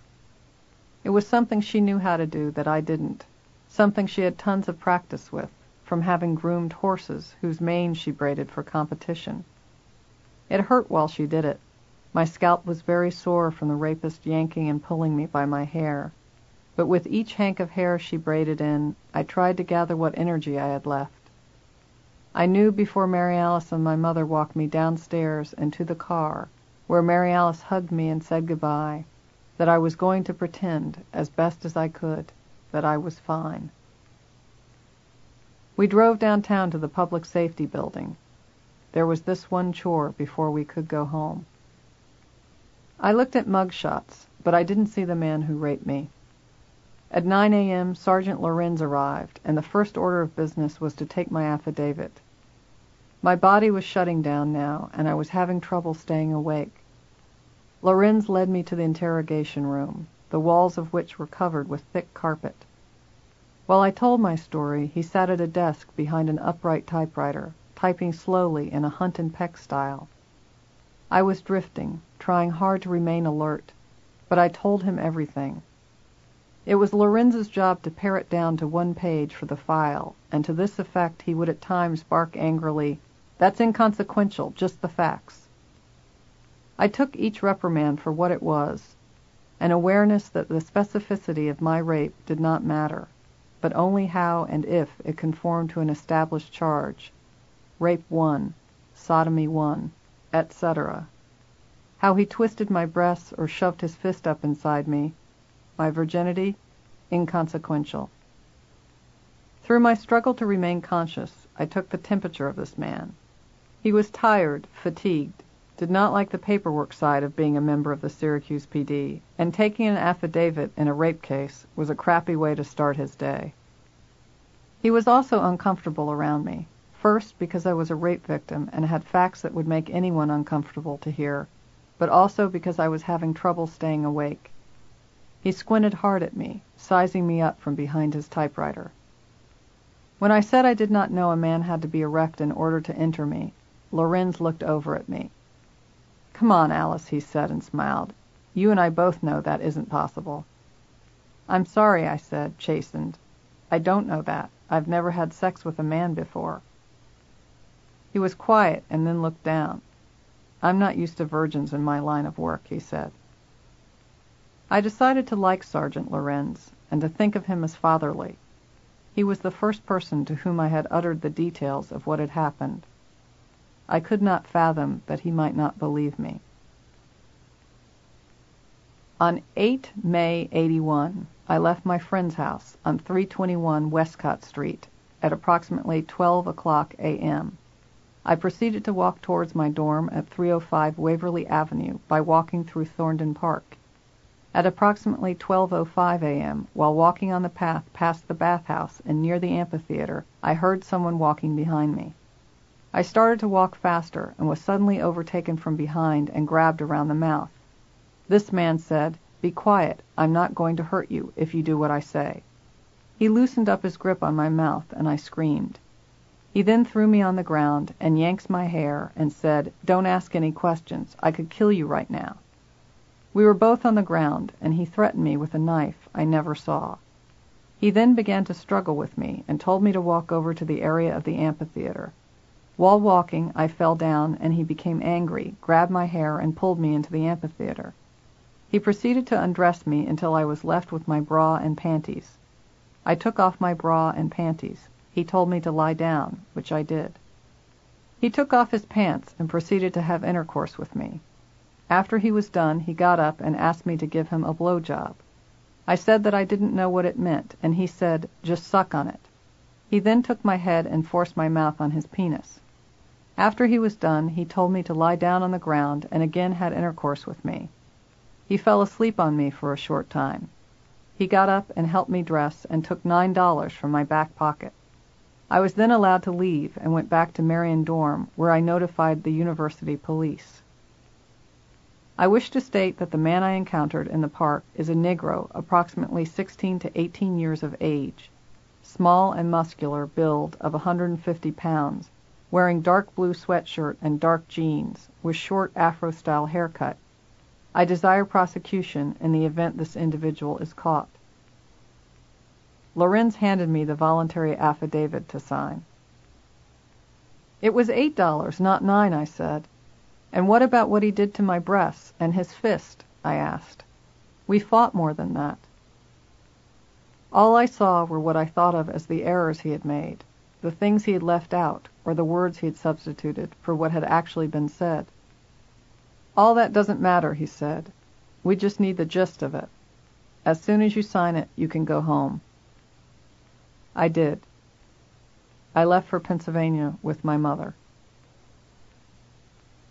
Early that morning, once my mother had arrived at the dorm, I'd asked her if she had to tell Dad. By that time she already had. He was the first person she called. They debated in that phone call whether to tell my sister just then. She had one more final to take at Penn, but my father needed to tell my sister as much as my mother needed to tell him. He called her in her dorm room in Philadelphia that morning as my mother and I made our way home. Mary would take her last exam, knowing I had been raped. And so, soon after, I began to come up with my theory of primary versus secondary. It was okay for primary people, my mother and father, my sister and Mary Alice, to share the story. They needed to. It was only natural. But the people they told, the secondary people, should not tell others. In this way I thought I could contain the news of what had happened to me. I conveniently forgot all the faces in the dorm of those who had no vested interest in keeping faith with me. I was returning home. My life was over. My life had just begun. Context of white supremacy. So that is audio segment one. Alice Sebold lucky. So she explains that right at the beginning. Boy, you're lucky. Woman was killed in this tunnel not that long ago. Hmm. Number to dial is 720 716 7300. The code 564 943 pound.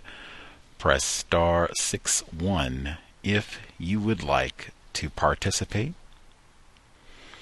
Number again 720 716 7300. the code 564943 pound. Press star 6 1 if you would like to participate. The email until justice at gmail.com. Until justice at gmail.com. I messed up the editing in terms of how much audio. We should have stopped right at the end of chapter one, and then we would have uh, given people an opportunity to comment a little bit earlier. We'll do better in the future. Uh, we'll get to one email, and then we'll get to some of the folks who dialed in. Uh, untiljustice at gmail.com. Email from one of our investors.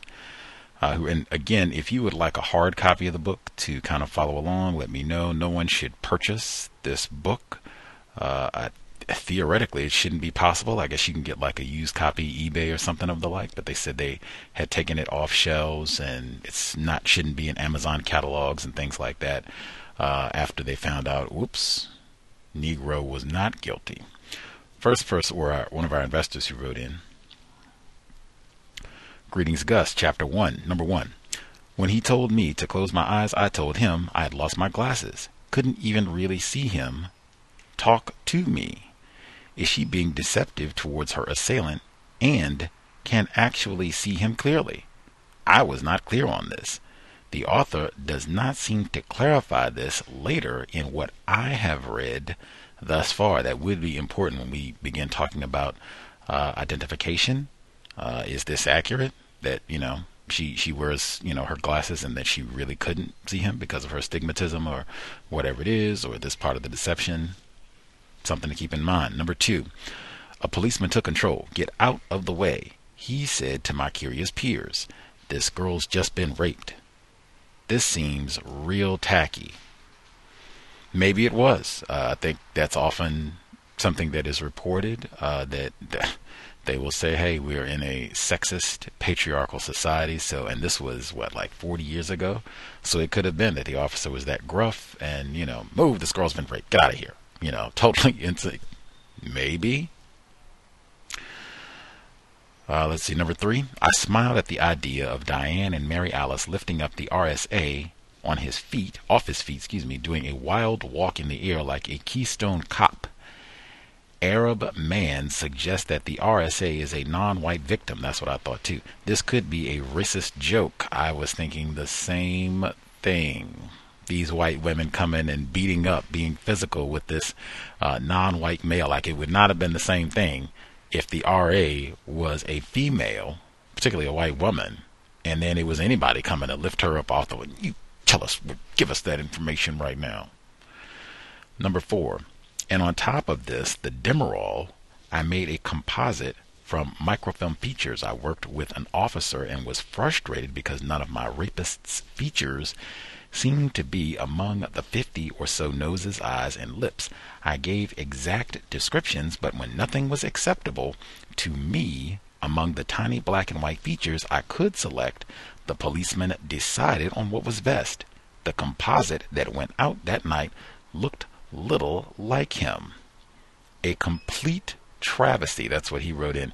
Now, this, again, keep that in mind from we get, because they do go over some of the trial details uh, in all of this. So is this going to be? This was published in 1999. They don't find out all this is a farce until way later.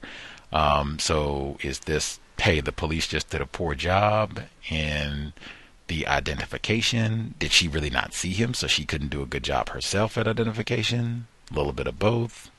Racism. Any nigger will do. Number five. Victor, not understanding what he had in common with Diane, whom I found loud. Victor was black. Victor wants to hug you, Diane said. I'm sorry, he said. He was crying. This was an interesting passage, I'll say. Nothing in common seems like code for the fact that this is a tragic arrangement. I was thinking that anyway, but yeah. Victor seems like a confused, white identified victim seeking white validation. I'm one of the good Negroes. I mean, Syracuse University is a private institution, unless I'm informed. I was accepted at Syracuse, not bragging. Still a victim. Uh, but it's private, so yeah, you would probably be very white identified. They're not going to have too many folks up there who are being rowdy and militant and angry. although Jim Brown did graduate from Syracuse. Anywho, uh, moving on to chapter two, he writes Number one, in high school, two boys had in the senior class will left me toothpicks and pigment. The toothpicks were for my Asian looking eyes, the pigment for my white skin. Another example of a racist joke. Absolutely. Um, I thought, yeah, I have to come back to the other component of that as well. But toothpicks, really? You know how they, they say your your eyes are so slanted that you have to put the toothpicks to prop your eyelids open so that you can see all the racist jokes. Yeah, yeah. Uh, we didn't get through it, so we have to come back and get the rest of chapter two once we finish the rest of the audio. The email is untiljustice at gmail.com. We will get to the phone lines uh, for folks who have commentary, star six one. Uh, I don't know what people made of virginity, how many times that was said, but if folks have thoughts on that, feel free. Uh, we'll check and see folks who have a hand up. Uh, first few people with a hand up line should be open. Proceed. Can I be heard? Henry in Chicago. Yes, sir. All right, greetings, Gus, and greetings to all the callers and listeners. Uh, I don't have the book, so Gus, if you have the electronic copy, if you can forward it to me, that'll be great. I refuse to pay for the book or even look for this book, since it's uh, a book about a, a huge lie that got a non-white black male in, in prison for an unnecessary period of time. So, but um, as I'm listening to it, um, you know, first thing, first things first. It's you know, uh, I didn't realize that this was published by Simon and Schuster. Now, for people who uh, remember a couple of years ago, uh, or not too long ago, there was a movie called "Can You Forgive Me," uh, and it was based off the story of Lee Israel, uh, another lying white woman who basically forged a bunch of letters from dead authors. So seems like Simon and Schuster has made money uh, publishing uh, publishing off of uh, lying white women, uh, you know, in their in their uh, history. So thought that was pretty interesting. Um, listening to the audio, and then also too, this is the uh, I'm assuming, uh, correct me if I'm wrong. This is the author who is narrating this on the on the audio. So it's interesting listening to her because of the fact that, um, you know, when she describes her rape, you know, I, I just, I just, it just feels like there is like no emotion there. I, I you know, I don't know what it, what it's, you know, what it's like to be raped or, you know, uh, I've heard, you know, people describe their rape and the trauma, uh, that, that comes out of it but it just it just seems like she's reading this like a fictional story. And I I, I don't know, maybe maybe I might be missing something, but that's the first uh, that's the first uh, metaphor, uh, red light that I kind of thought about. Also, too, you know, the the the actual, you know, the the events that covered this rape, you know, was just so questionable. Like, does a rapist ask the victim to take their clothes off? Like, you know, it, it was almost like a, you know, I, I was surprised the rapist didn't say, please take your clothes off. And, and it just, the, the, the story just basically kind of sounds like that. Um, a rapist asking a victim to kiss him. Um, you know, and then, and then what was even more interesting is the rapist's remorse at the scene of the crime. Now, it could be plausible that a rapist could have remorse, like you know, after they've left the scene and they thought about it. But she's having a conversation with this guy, and I'm I'm just you know, it's just puzzling. Like I said, I don't know. I mean, I've never been raped. Uh, I have talked to people who have been raped, and you know, uh, they never said that they had a conversation with their rapist during the time of the rape, but you know, maybe maybe I might be wrong, but um, that that yeah, it's I don't know, it's already starting off kind of questionable uh, in this sense, but uh, that's all I have on my line. See there, old uh, patriarchal Henry in Chicago. Before we get to some of the other folks who dialed in, to your comment about, you know, this is kind of a red flag and, you know, a, a rapist at the scene of the crime is not going to have remorse and is not going to be, oh, come on and give me a kiss and take off your clothes and, you know, all the rest of it. Um, she addresses specifically in terms of her taking off her pants, him saying, you know, I'll take off my clothes for you and that sort of thing. And she says, well, I assisted my assailant. You know, some of you all will look at that and say, hey, that that means that you you were not raped, or that somehow minimizes uh, what happened. Uh, you don't see any way that someone in this sort of situation could just try and do whatever they could, even Stockholm syndrome, to just try to do whatever they could to navigate that sort of situation to get out of it safely, especially feeling young and vulnerable. You don't you don't think that could reasonably happen? Well, I mean, you know, now that we know that this book is a lie, you know, it, it, it could have been, you know, it could have been plausible if, uh, if you know, if if we were still in the state that you know, you know, she might have been telling the truth, but um, now that we, now that everything is kind of like, you know, seen or uncovered, um, the tone of it is is is it, it just comes out more. I you know, like I said, I've never read this book, but now that I now that we all know that this this is a big lie, this kind of like comes out even more. Maybe before I probably would have asked that you know asked the question about you know maybe she just did that you know so she can stay alive, but um, yeah, it just doesn't it doesn't make sense to me now. Maybe because of the fact that we know that it's a lie right now. Okie dokie. Much obliged, sir. Check your email. Uh, I did want to make sure I point out for the record. Um, the only thing that is in dispute, I mean, only the only thing thus far that folks are signing off on is that the identification of Mr. Broadwater was inaccurate. Uh, the actual rape, they've said, oh yeah, she was she was raped, Miss Sebold, she was raped. They haven't said that she made that up or anything else. Just the Mr. Broadwater didn't do it. So we'll keep all of that in mind. They have not said that this, the entirety of this is wrong. Just we got the wrong person. Uh, let's see. Other folks who dialed in with a hand up, if you have commentary to share, line should be open. Hello. Uh, Irie in Louisiana. Yes, ma'am.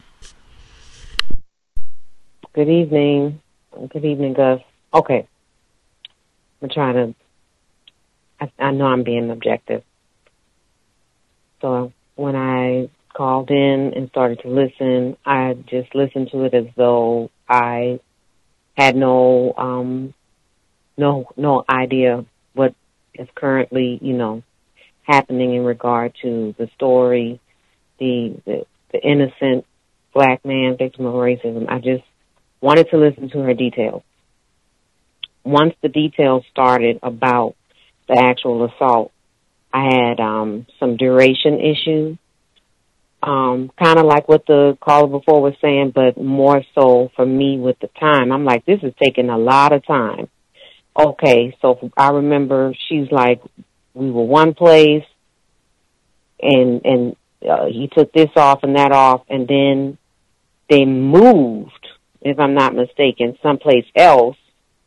So now they're they're they're not they're they're they're traveling, and then the assault is happening, and he's taking his, as they say, cliche, sweet time with her. That between that happening and all the other people walking by or being in proximity, they would have got caught. They would have got seen, like during the act, I would think. Um, some mental notes I made twice. She spoke of either intending to be dishonest or being dishonest. So she intended to be dishonest with her mother, and she was thinking of, uh, you know, just looking for things she could uh, tell her mother instead of, you know, coming out about the assault. But then she also admitted that she was dishonest with the rapist. And in her dishonesty with the rapist, it honestly came across to me like what I I had to read Lolita in in high school. And Lolita, the man, the the racist suspect pervert refers to Lolita as a nymphette. And so she comes across like the character Lolita, very uh, a passive resistance, um, but still very uh, compliant. And that does something for her in the telling. It, it, it makes her, she's trying to sound innocent with it, but at the same time, it sounds, it does sound participatory, which is also what happened with Lolita. Lolita part- participated in her uh, sexual abuse as well, right? And then she relied twice on um, making herself um, or, or or verifying a sense of immaturity, or should I say innocence as well. So she repeatedly mentioned that the man said, "You're a good girl. You're a good girl." I don't know if I believe he said that. I don't, because she just said it so many times, like "You're a good girl. You're a good girl," um, and that seems like self-soothing, honestly. Um, and then she called her mom, decided to be honest and tell her. And then she goes, Can you come and get me, mommy? So she made herself sound innocent and, and, you know, again, puerile then. But then on the flip side, she's rude to her friends. She acts like a grown A asterisk asterisk woman with them, right? Um, can you get the bar of soap and wipe my back? Okay, do it like this. Oh, don't worry about it. I got it. Just just close the curtain. Um, open the door. My mom was coming in. And some other stuff like and then as far as Victor, if he's a real person, yes, he's a victim of race racism. But at the same time, I, I don't know if I buy that either. The whole oh he wants to hug you because that subconsciously to these white feminists is going to come across as here are these black men trying to put their hands on her. One raped her, and now the other one wants to hug her after she's been raped and raped, and she he knows this. What's wrong with them? I could just hear that. I could just hear it. So it makes him sound like a dipstick, and makes her sound like she's being victimized again. And there was something else I was to say, but that that really made me angry thinking about that. So I'll mute my line for now. Thank you. Much obliged, Lolita. Is that is that school reading? They should put that on the banned list with the hate you give. My goodness. Uh, much obliged, um, Irie in Louisiana. So we got some folks who are a little skeptical. She's noting the timing, and they did move around. They started uh, in a more open area, and then they moved to I guess like this tunnel uh, area. So she's talking about the timing of this all. That seems a little suspicious. Uh, other folks who dialed in that we have missed totally, proceed. Greetings, everyone. How are you? Thank you, sir. Uh, I'm probably going to uh, say some things that are not going to be very popular, uh, but nevertheless, they they have been uh, a part of uh, my codification when it comes to uh, white people and quote unquote sexual crimes. Uh, yes, I know such a thing takes place. This is irregardless of what I know about, you know, the, the truth that she uh, uh, lied about uh, this black male. uh, but nevertheless, uh, with the history of global white supremacy and the use of the eighth people activity to be put into a weapon, sex, especially with white females. I myself do not give white females the benefit of the doubt when they state the term that is called rape. Uh, as I would factor most people that I think that's on the line would know the history. Uh, not only a individual victim or victims were harmed even to death. Whole towns were put to the torch because of a lying white female. Uh, we know about uh, the Cosby trial and the different uh, accusations that went on. Even what is determined as rape is put into question through the mouth of a white woman. So I even had a white female when I was at work mentioned to me that she was raped by a black male. I think she made a mistake by doing that uh, because I did not react uh, to her in the way that I think she figured that I would, as far as her story was concerned. Uh, but nevertheless, that's that's essentially what I have to say about the uh, the first reading. Thank you. Much obliged, retired firefighter, just for making sure uh, listeners aren't confused. Uh, for in terms of what has been reported at this point, no one has reported that Alice Sebold lied, like there was a deliberate effort to pick Anthony Broadwater when they know he didn't do it. They just said that this was a, oops, got the wrong person. But we'll analyze as we go. Uh, much obliged for your patience, Mo in Dallas. Um, yes, can I be heard? Yes, sir. Uh, thank you. Uh, greetings, Gus. Um, greetings, listeners and callers. Uh, again, thank you for the program. This is a very um, interesting read, um, uh, and and it is one that I I, I actually had to walk um, away from, to be honest, uh, simply because I, I I'm familiar with uh, well, I've been in in in in situations to, with uh to where I've met and conversed with with ladies who who who actually suffered, you know, who were victimized in this capacity. Um, and it's not an easy thing to talk about, um, or in, or an easy thing to listen to um, as a man. You know, I've never been raped or or harmed anyone, so to hear it, um, uh, you know, in person from a person who has happened to is very is a very difficult thing to deal with. Um, it's mentally draining on some levels. Um, and with that being said, when the, when this reading started, the first question I, I wrote down was, "Does she sound like she is reading her own um, account or someone else's?"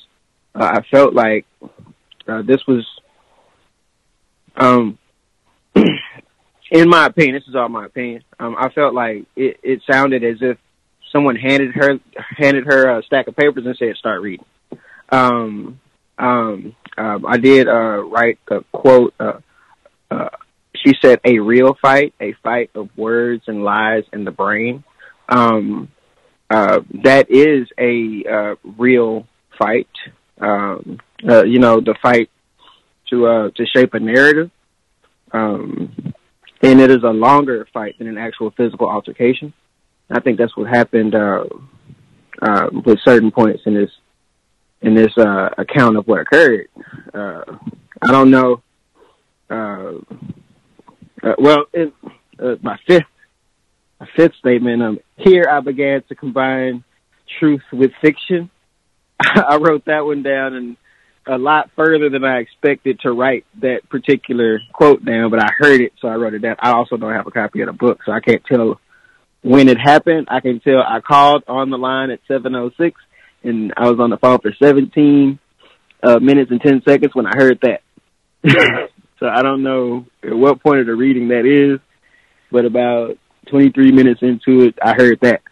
And I was like, seriously, into the program, into the program. So, um, she, I, I did note, uh, that she had a full on, uh, conversation, um, with the, uh, with the, with the would be assailant, um, which, which is, is, is not, um, it's not impossible, but it is kind of the conver- the the dialogue, the the the act, the fact that this is a converse like a negotiation. Yeah, no. So, so um, I've talked to women who have been accosted, and they'll say, like, "I will do what he says as long as he don't hit me." Like, like there are women that that or I, I won't say that they'll do this, but there's another quote. She says, "I will suffer a thousand rapes before I get murdered." Like some women do, uh, and that I've met have thought like that. I will do what he says as long as I get to leave.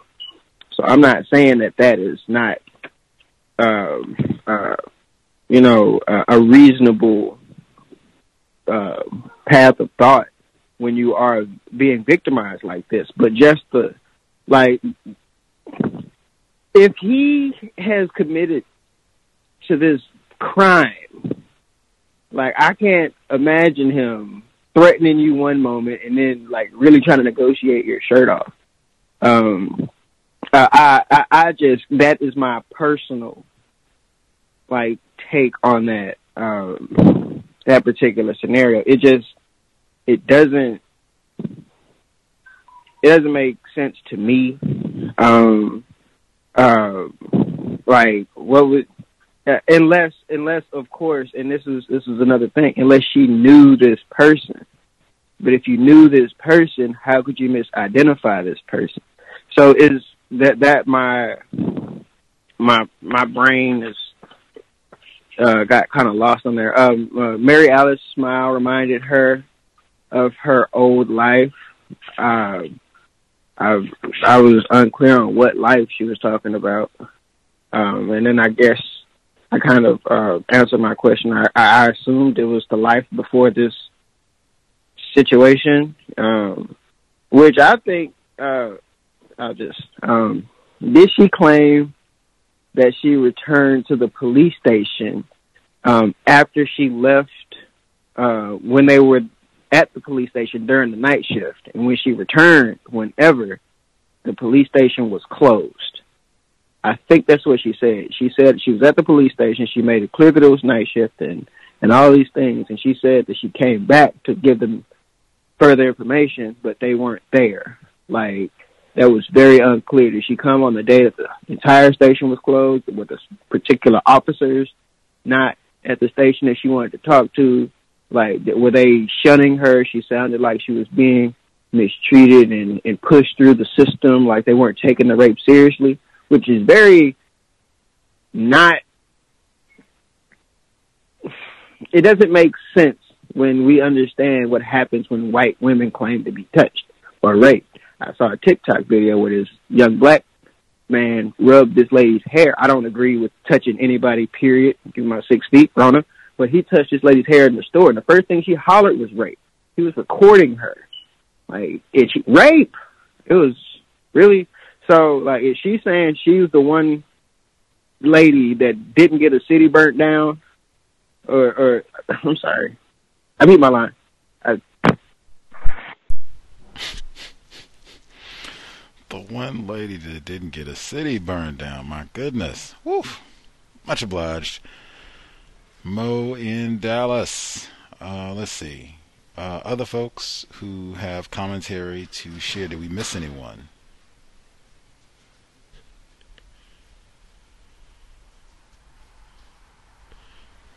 Nabbed everybody. We didn't miss anyone who had a hand up. Can I be heard? Oh, yes, sir. Yes, sir. We can hear you. Yes, um, um, just gonna read some of my notes. Um, this Dread 138, I was uh, one of the volunteers to read. Um, I wonder if the lurid description of sexual violence made his book so appealing. The great fantasy role playing some whites transmit to pornographic media, especially with a black male and white woman. And then um, after the attack, when she's told she's going to have a baby, the, the, the assaulter, something that struck stuck out to me. She hadn't explicitly described her as black as a black male yet. There was some clues where she described the dirty rubber and burnt hair. Somehow pleaded him to keep this pagan secret that apparently when Hader gave the indication that the attack was a black male. And I guess, you know, finally with the passage where she spoke of uh, Victor, Victor, the male in a tragic arrangement, tragic arrangement is fascinating to me. Not understanding what she had in common with Diane, not wanting to get hugged by this black male, only to give a hug once he began to cry. I'll meet my line. Much obliged. Oh, this was one of our volunteers. As he said he was going to read, I said, man, in my opinion, I'm so thankful you and the others are willing to, to volunteer. But, man, to hear the author read, uh, do you have any thoughts just on hearing, you know, in terms of her tone, uh, where where she put emphasis, emotion, or lack thereof uh, on what you heard from her narration? Yeah, it's funny. Uh, funny that um, to talk about that because it was curious because when I, like I said, listened to my playback, it was very. Some person was cold, and I thought I was being a little bit too cold with it, but then listening to hers is very similar to the way I was kind of reading it. I strange. It was strange to me. It was strange. Hmm. Yep, yep, yep, yep. That's what I said. I'd much rather have her read it, as that way that won't be influencing, you know, how we are processing the information. We can hear it all directly from her words, her mouth, her her uh, vocal cords, all of that. How we process this story. Uh, much obliged, Dread. 138. Uh, I'm going to get through my notes really quick and then we can get to the second portion of the audio. We're still in chapter 2. I uh, thought y'all great points. Um, I'll just say, let's see, from the first portion, she references the black male rapist. She she says he's like a giant who is all powerful. He reached out and grabbed the end of my long brown hair. He yanked it hard and brought me down onto my knees in front of him. That was my first missed escape. The hair. The woman's long hair. And I felt that one for sure. The white woman. I don't think black females are generally referenced for having long hair. Uh, but that passage kind of stood out to me. One, like I said, this giant, beastly Negro uh, who's coming out to grab this petite woman, and then the very essence of white femininity. Her long, she's not blonde, but her long brown hair is what fells her escape. Uh, she says, I think I forgot who it was. It might have been Mo in Dallas uh, he says, uh, she says, I was about to begin my real fight, a fight of words and lies and the brain. I thought that was important. Sebold writes fiction. This book was written in 1999. The Lovely Bones, which is also about a white female being raped, was published, uh, the book in 2001. Uh, and that is fiction, although she says it's based on a so called true story. But that is fiction, a novel. Um, I just I found that interesting uh, for someone to just say that so explicitly. Are you lying to the rapist? Are you lying to yourself? Are you lying to us? Uh, she says, I looked at him into his eyes now as if he was a human being, as if I could speak to him. Again, the beast black rapists, the dehumanization happens all the time, and this is for sure one where no one, oh yeah, he's not even a human. What type of savage goes out and rapes a virgin college student, a virgin white woman, nothing but a savage. You're not even a human being. Typical black male, of course not. The man, Dr. Tommy Curry. Uh, let's see. I am interested in counting how many times the word virgin is in this book. We heard it so many times, and that's such a big part of white supremacy race. Oh my gosh. Are you serious? Are you serious? I am stunned.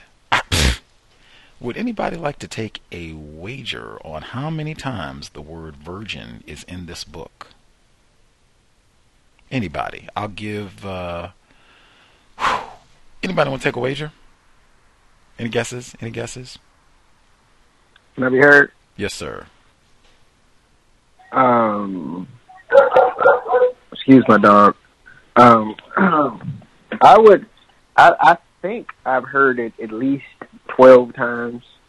Um, I haven't been counting. I'll start a count. Um, Isabel Wilkerson. Um, uh, shout out to her. Uh, but I would like to add that. Um, well, wait a minute. We we just I, sticking to one thing. So, so do you Okay, did you have a okay, count well, sorry, for virginity? Uh, oh, uh, well, a full count. Maybe if I heard it twelve times in the first reading, um, um, I would. How many chapters? Not sure. Well, I, I would, I would, I would comfortably say eighty. I, I'll give it eighty. Um, but that's all. I need my line. Okay. We'll see if we have time for your other thoughts. Any other guesses for virginity? How many times we think it's in the book?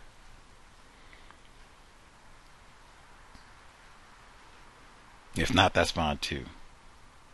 You took too long. Uh, he said 80. I cannot believe, like any other time, I mean, for any other book, 80 times is be what kind of goofball is this Mo in Dallas? What do you mean 80 times? The word virginity, or one of its derivatives, virginity, virgin, or whatever, is in this book 46 times. We've had a book club for over a decade. We've never read a book where the word virginity is in the book 46 times that we've read other books that dealt with sex, rape, the delectable Negro, all of it. No book has had virginity in it this much. In fact, you would be hard pressed to read it, except for Caste, to find a word repeated that many times in a book.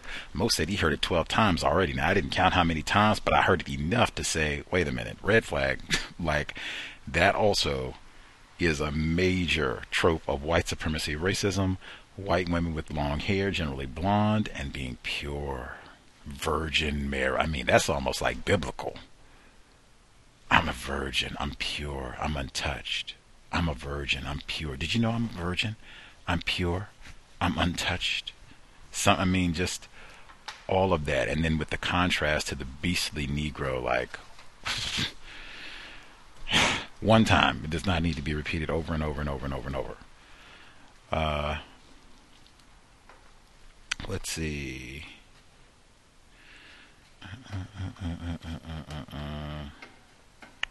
Says okay, and then we have the contrast.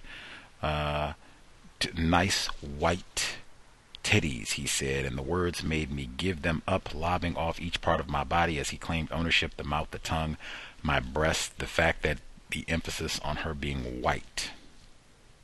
And that one even gave me pause as well. So is is the rapist like you got this in quotes? Really?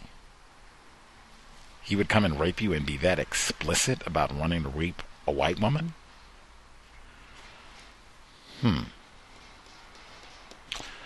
Uh, let's see.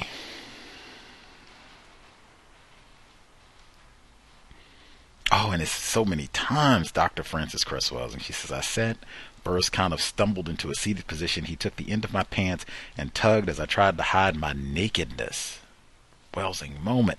At least I had my underpants on. He looked down at my body. I still feel that in that gaze, his eyes lit up my sickly, pale skin in that dark tunnel, made it all my flesh suddenly horrible, ugly, too kind a word, but the closest one. Now that, I mean, wow.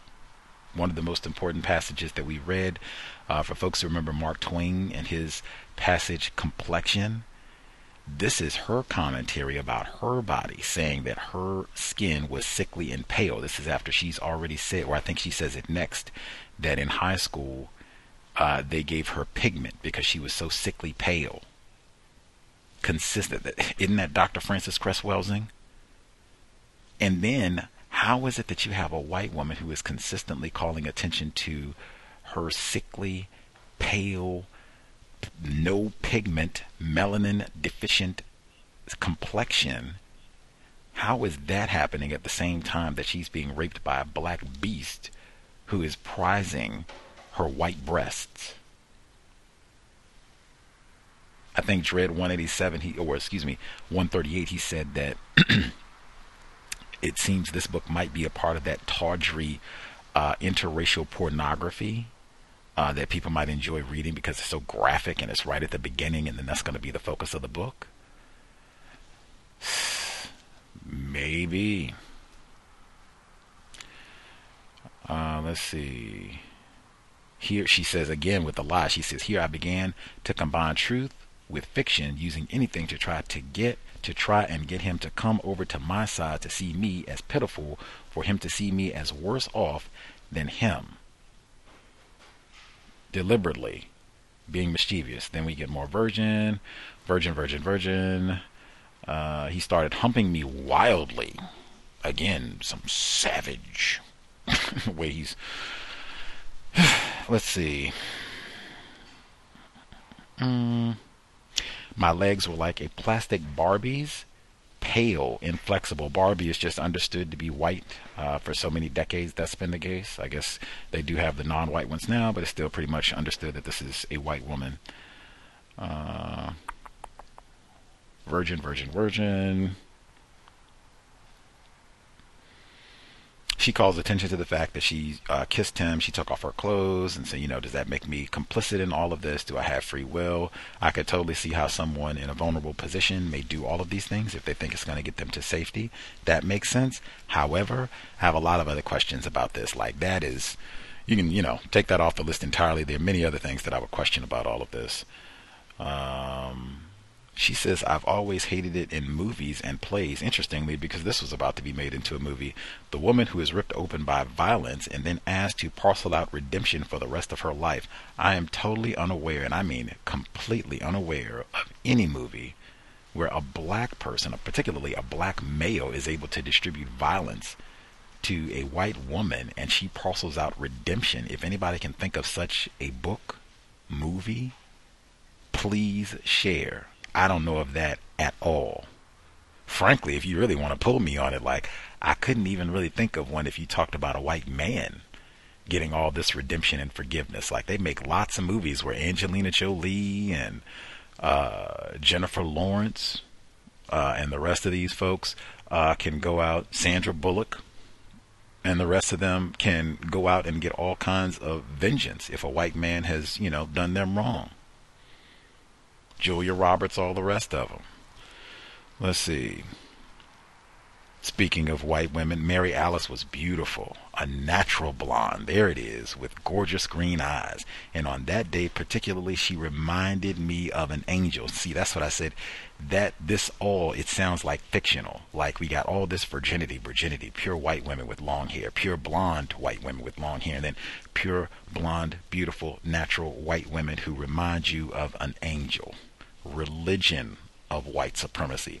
These are the type of things to me that stick out way more than, you know, you took your pants off or did whatever that stick out like, eh, this sounds like something very made up. Um,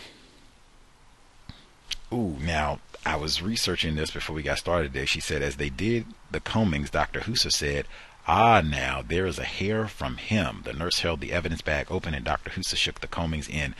That is a big one. Star that.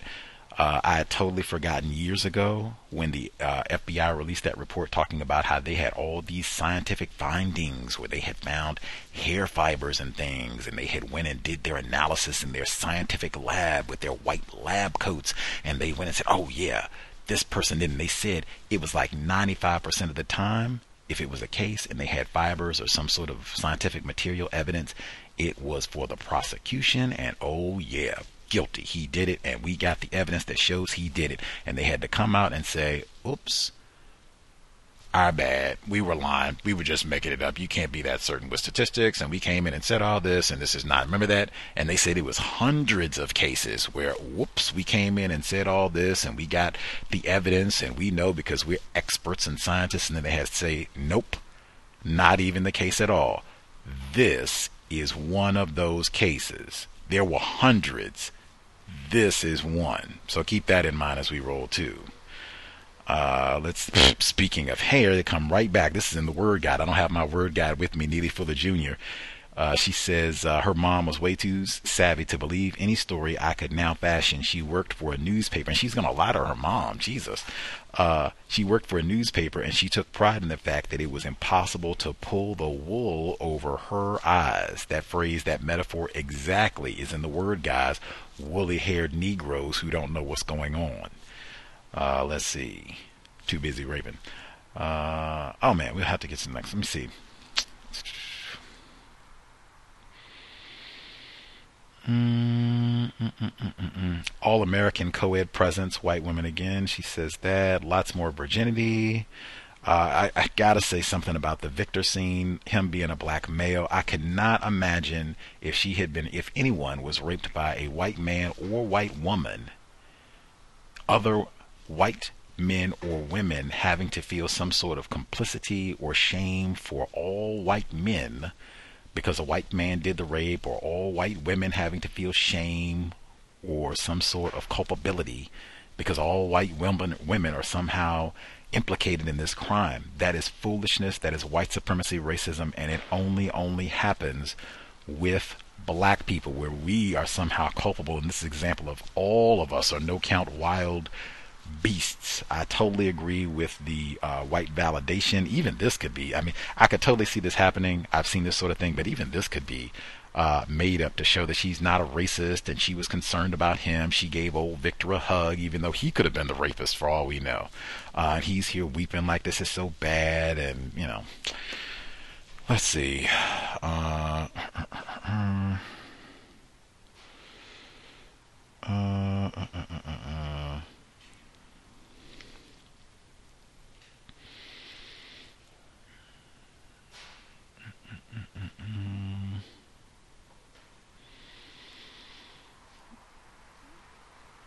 last thing I'll get in, then we get to second audio. She says, uh, I guess this is her police statement. She says, I wish to state that the male I encountered in the park is a Negro, approximately 16 to 18 years of age. I even had to pause right there, like, a 16 year old black male, we think, did all of this?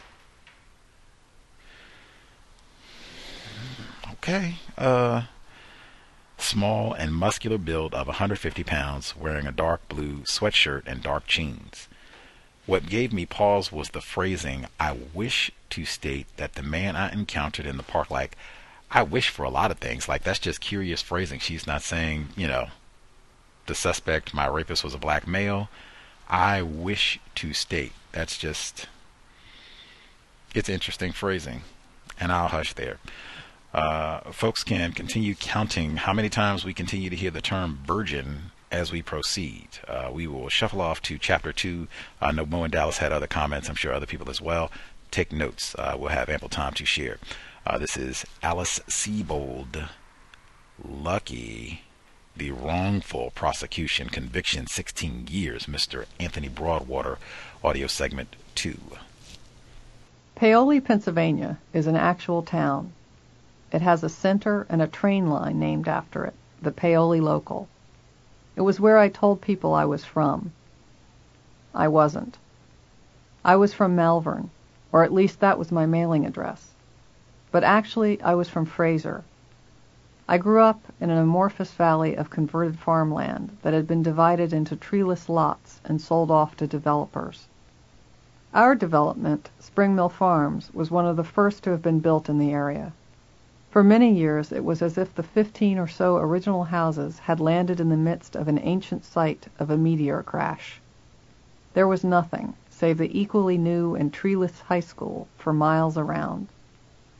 New families like mine moved into the two-story houses and bought sod or small whirring seed spreaders that the fathers walked back and forth across the dirt lots as if they were the most disciplined of pets.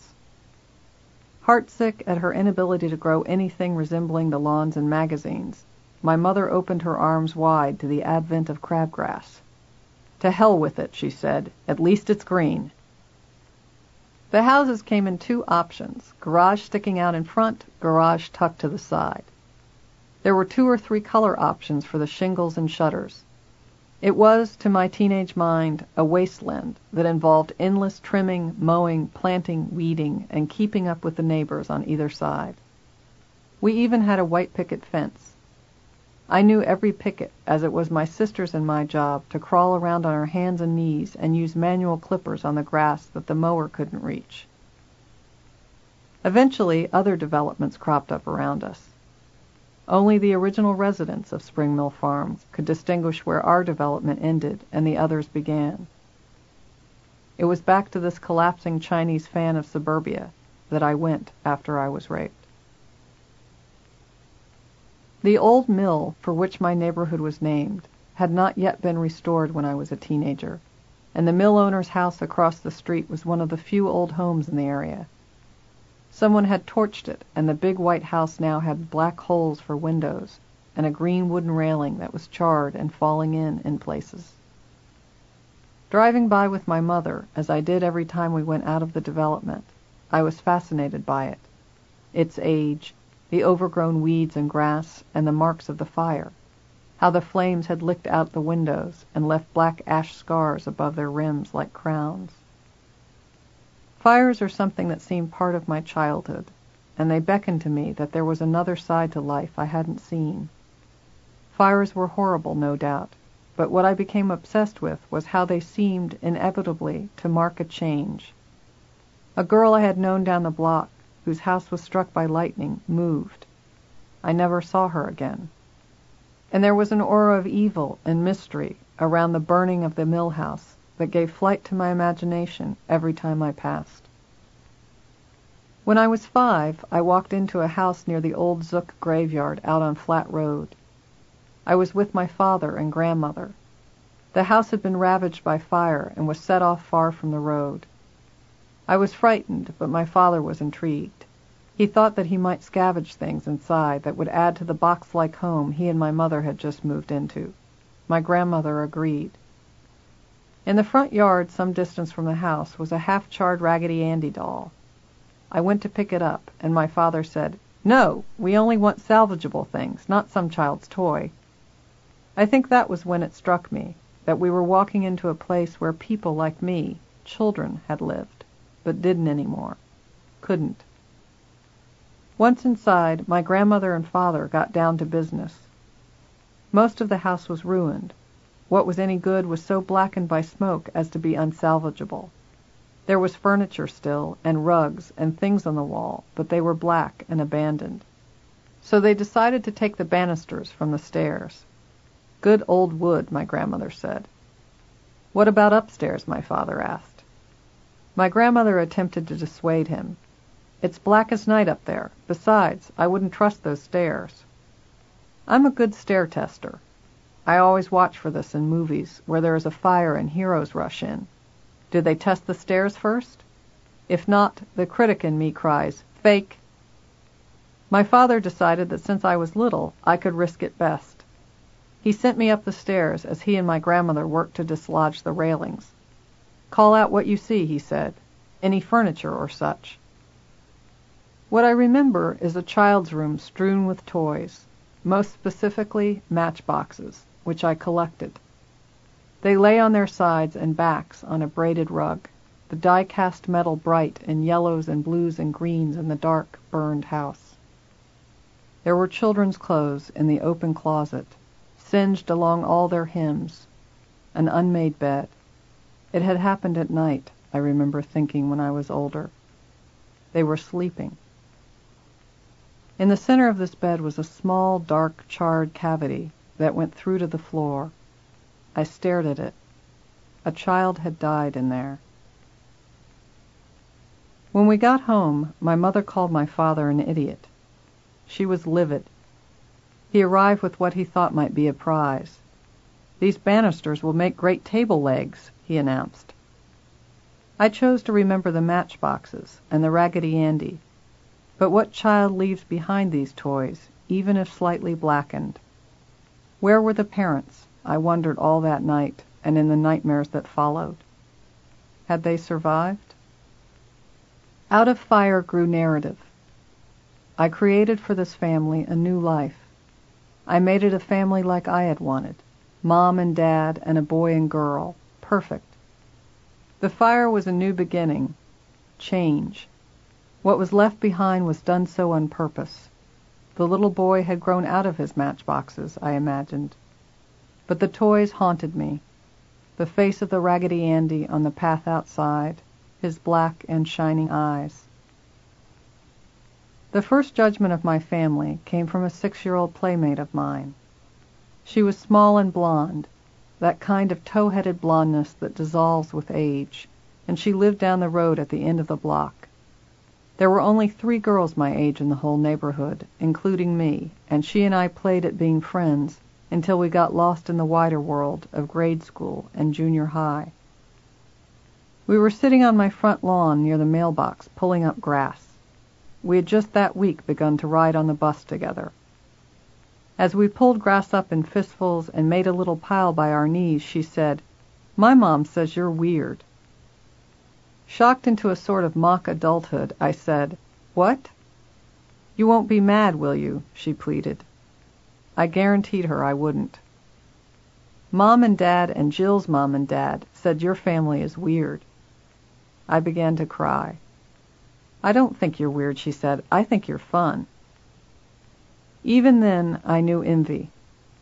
I wanted her blonde, straw-like hair, which she wore down, not my stupid brunette braids, with the bangs my mother cut by strapping plastic tape across them and cutting along its edge. I wanted her father, who spent time outside, and on the few occasions I ever visited her, said things like, What's shakin', Bacon? and See you later, alligator. I heard my parents in one ear. Mr. Halls was low class, had a beer gut, wore workman's clothes, and my playmate in the other. My parents were weird. My father worked behind closed doors inside the house, had a huge ancient Latin dictionary on a wrought iron stand, spoke Spanish on the phone, and drank sherry and ate raw meat in the form of chorizo at five o'clock. Until the day in the yard with my playmate, I thought this was what fathers did. Then I began to catalog and notice. They mowed lawns. They drank beer. They played in the yard with their kids, walked around the block with their wives, piled into campers, and, when they went out, wore joke ties or polo shirts, not Phi Beta Kappa keys and tailored vests. The mothers were a different matter, and I loved mine so fiercely that I never wanted to admit to envy there. I did note that my mother seemed more anxious and less concerned with makeup, clothes, and cooking than the other mothers did. I wished my mother were normal, like other moms, smiling and caring, seemingly, only for her family. I saw a movie with my father one night on television, The Stepford Wives.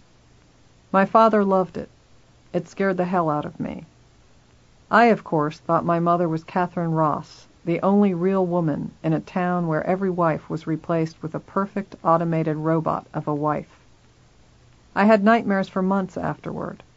I may have wanted my mother to change, but not to die, and never, never to be replaced. When I was little, I worried about losing my mother. She was often hidden behind the locked door of her bedroom.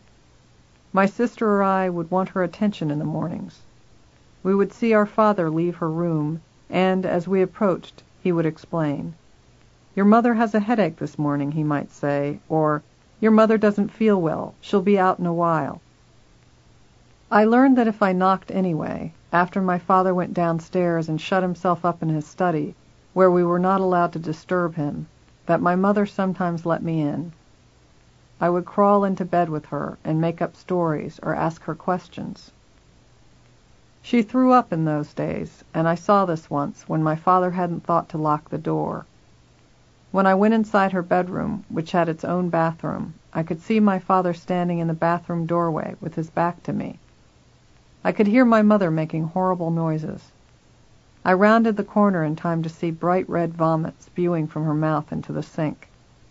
She saw me staring at her, my eyes hip level with my father, and reflected back to her from the mirror in front of the sink. In her gagging, she pointed me out to my father, who shooed me out of the bedroom and locked the door. They fought later. For Christ's sake, Bud, my mother said, you know well enough to lock the door.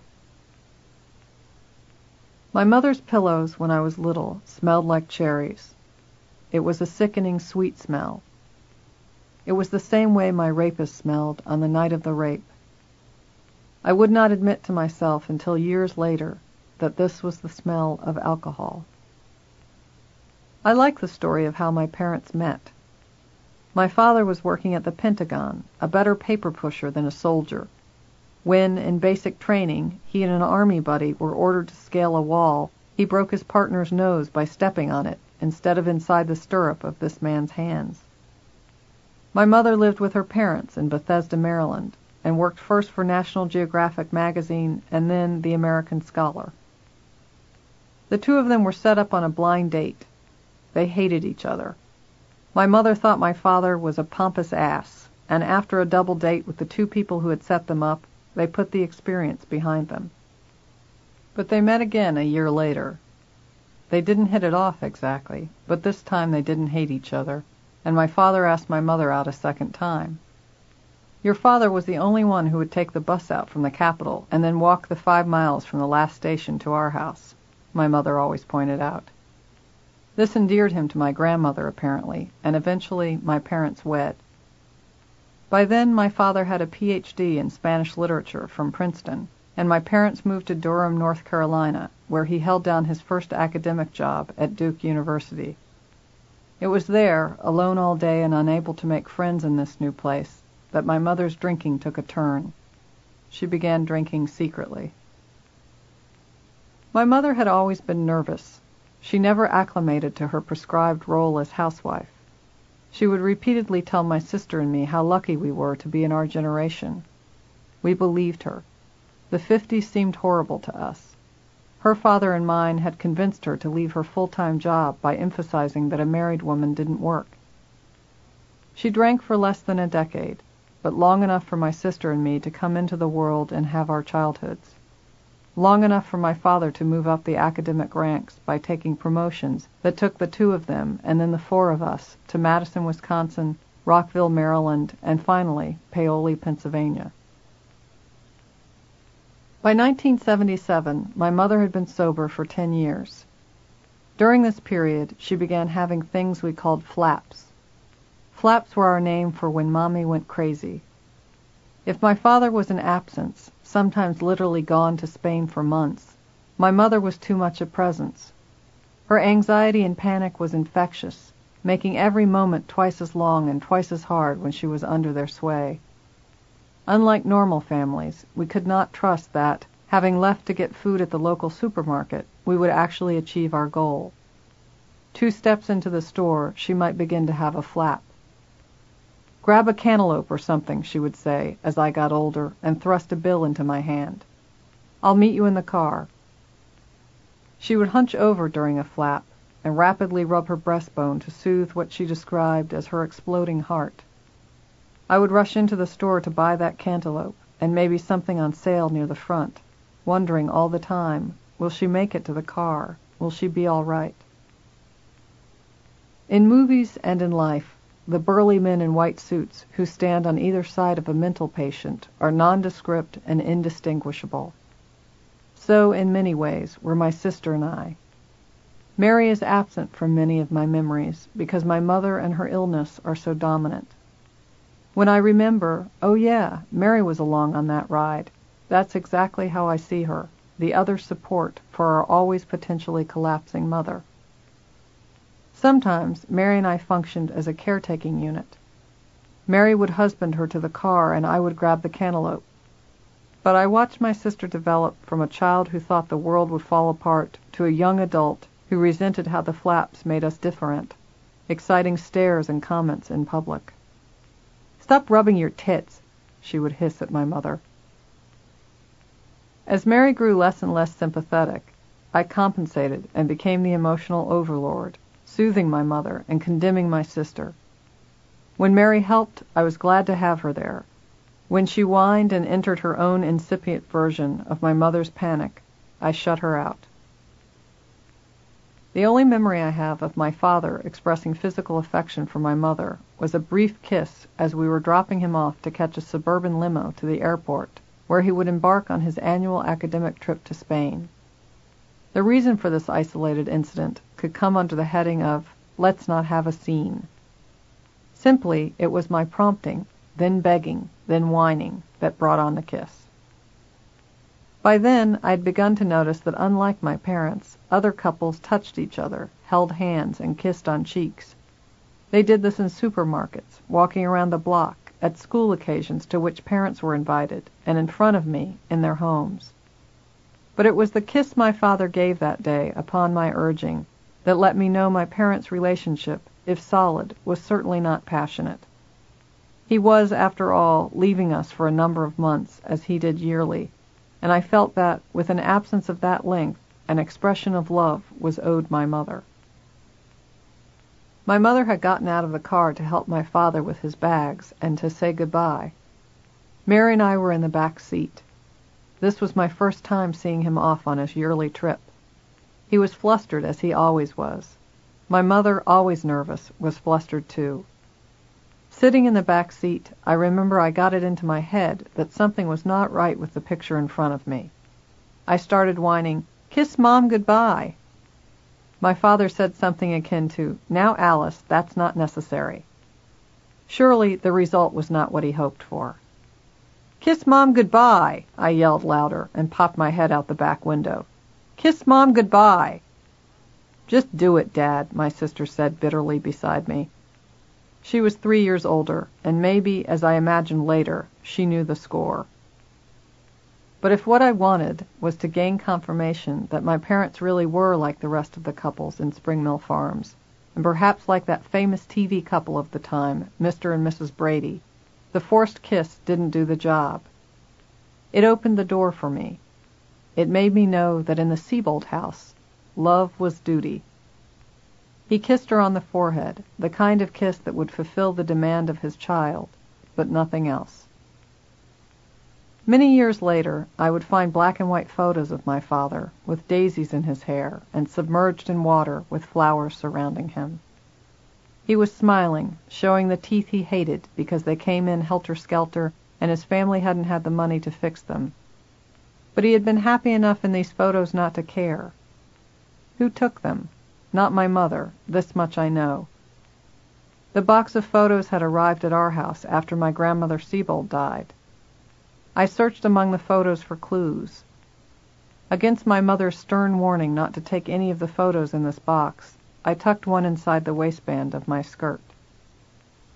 Even then I felt the absence of something I couldn't then name, and it hurt me for my mother, who I instinctively knew needed it, and would, I imagined, flourish under it.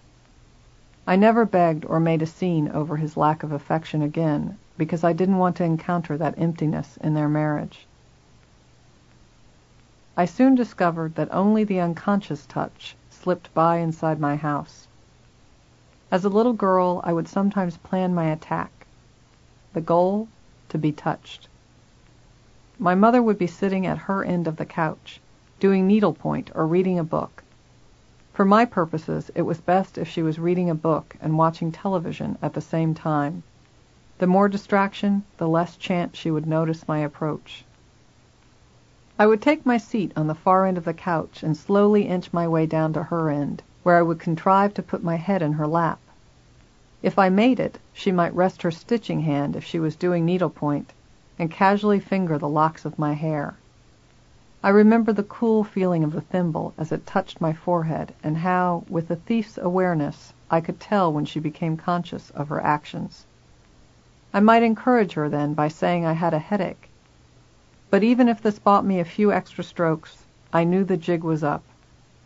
I debated, until I became too old to play such games, whether it was better to remove myself from her or to be pulled, reluctantly, off her and told to sit up or go read a book. The soft things in my life were our dogs. two sloppy, loving Bassets named Feijóo and Belle. One name was that of a Spanish author my father admired, and one, condescendingly for him, a word that the uneducated might recognize. French for beautiful, my father would point out. My father commonly called my sister and me by the dogs' names, and this was a clue as much to who was closest to all of our hearts as it was to how preoccupied with work my father was. Dogs and children were the same to him when he was working small things that begged attention and needed to be put out. What the dogs knew was that there were four distinct environments in our house, and they rarely came together. There was my father's study, my mother's bedroom, my sister's bedroom, and wherever, throughout the house, I might be holed up. So Feijóo and Belle, and later Rose, had four places to try for attention four places where a hand would, distractedly, reach out to fondle their ears or reach down for a good hot spot scratch. They were like comfort caravans, carting their lumbering, drooling selves from room to room. They were our comedians and our glue, for otherwise my father, mother, and sister lived in books. I struggled to be quiet in the house. While the three of them read or worked, I kept myself busy. I experimented with making food in odd ways. I squirreled away jello and made it under my tall four-poster bed. I tried to make rice on the dehydrator in the basement. I mixed my mother's and father's perfumes in little bottles to create new scents. I drew. I climbed boxes up to the crawl space in the basement and sat for hours in the dark cement hole with my knees drawn up. I played histrionic games with Ken and Barbie, where Barbie, by sixteen, had married, given birth, and gotten divorced from Ken. At the mock trial, where the courthouse was made out of poster board I'd cut up, Barbie gave her reason for divorce. Ken didn't touch. But I would get bored. Hours and hours of finding ways to occupy myself gave way to hatching plots. The Bassets were often my unwitting assistants, like all dogs, they nosed through the trash and under beds. They carried away trophies smelly clothes, used socks, unattended food containers, and what not. The more they loved it, the harder they fought to keep it, and the thing they loved the most, with an animal passion that makes sense of the phrase, was my mother's discarded maxi pads. Basset hounds and maxi pads are a love marriage complete. No one could tell Feijóo and Belle that that particular item was not meant for them, they were wedded to it.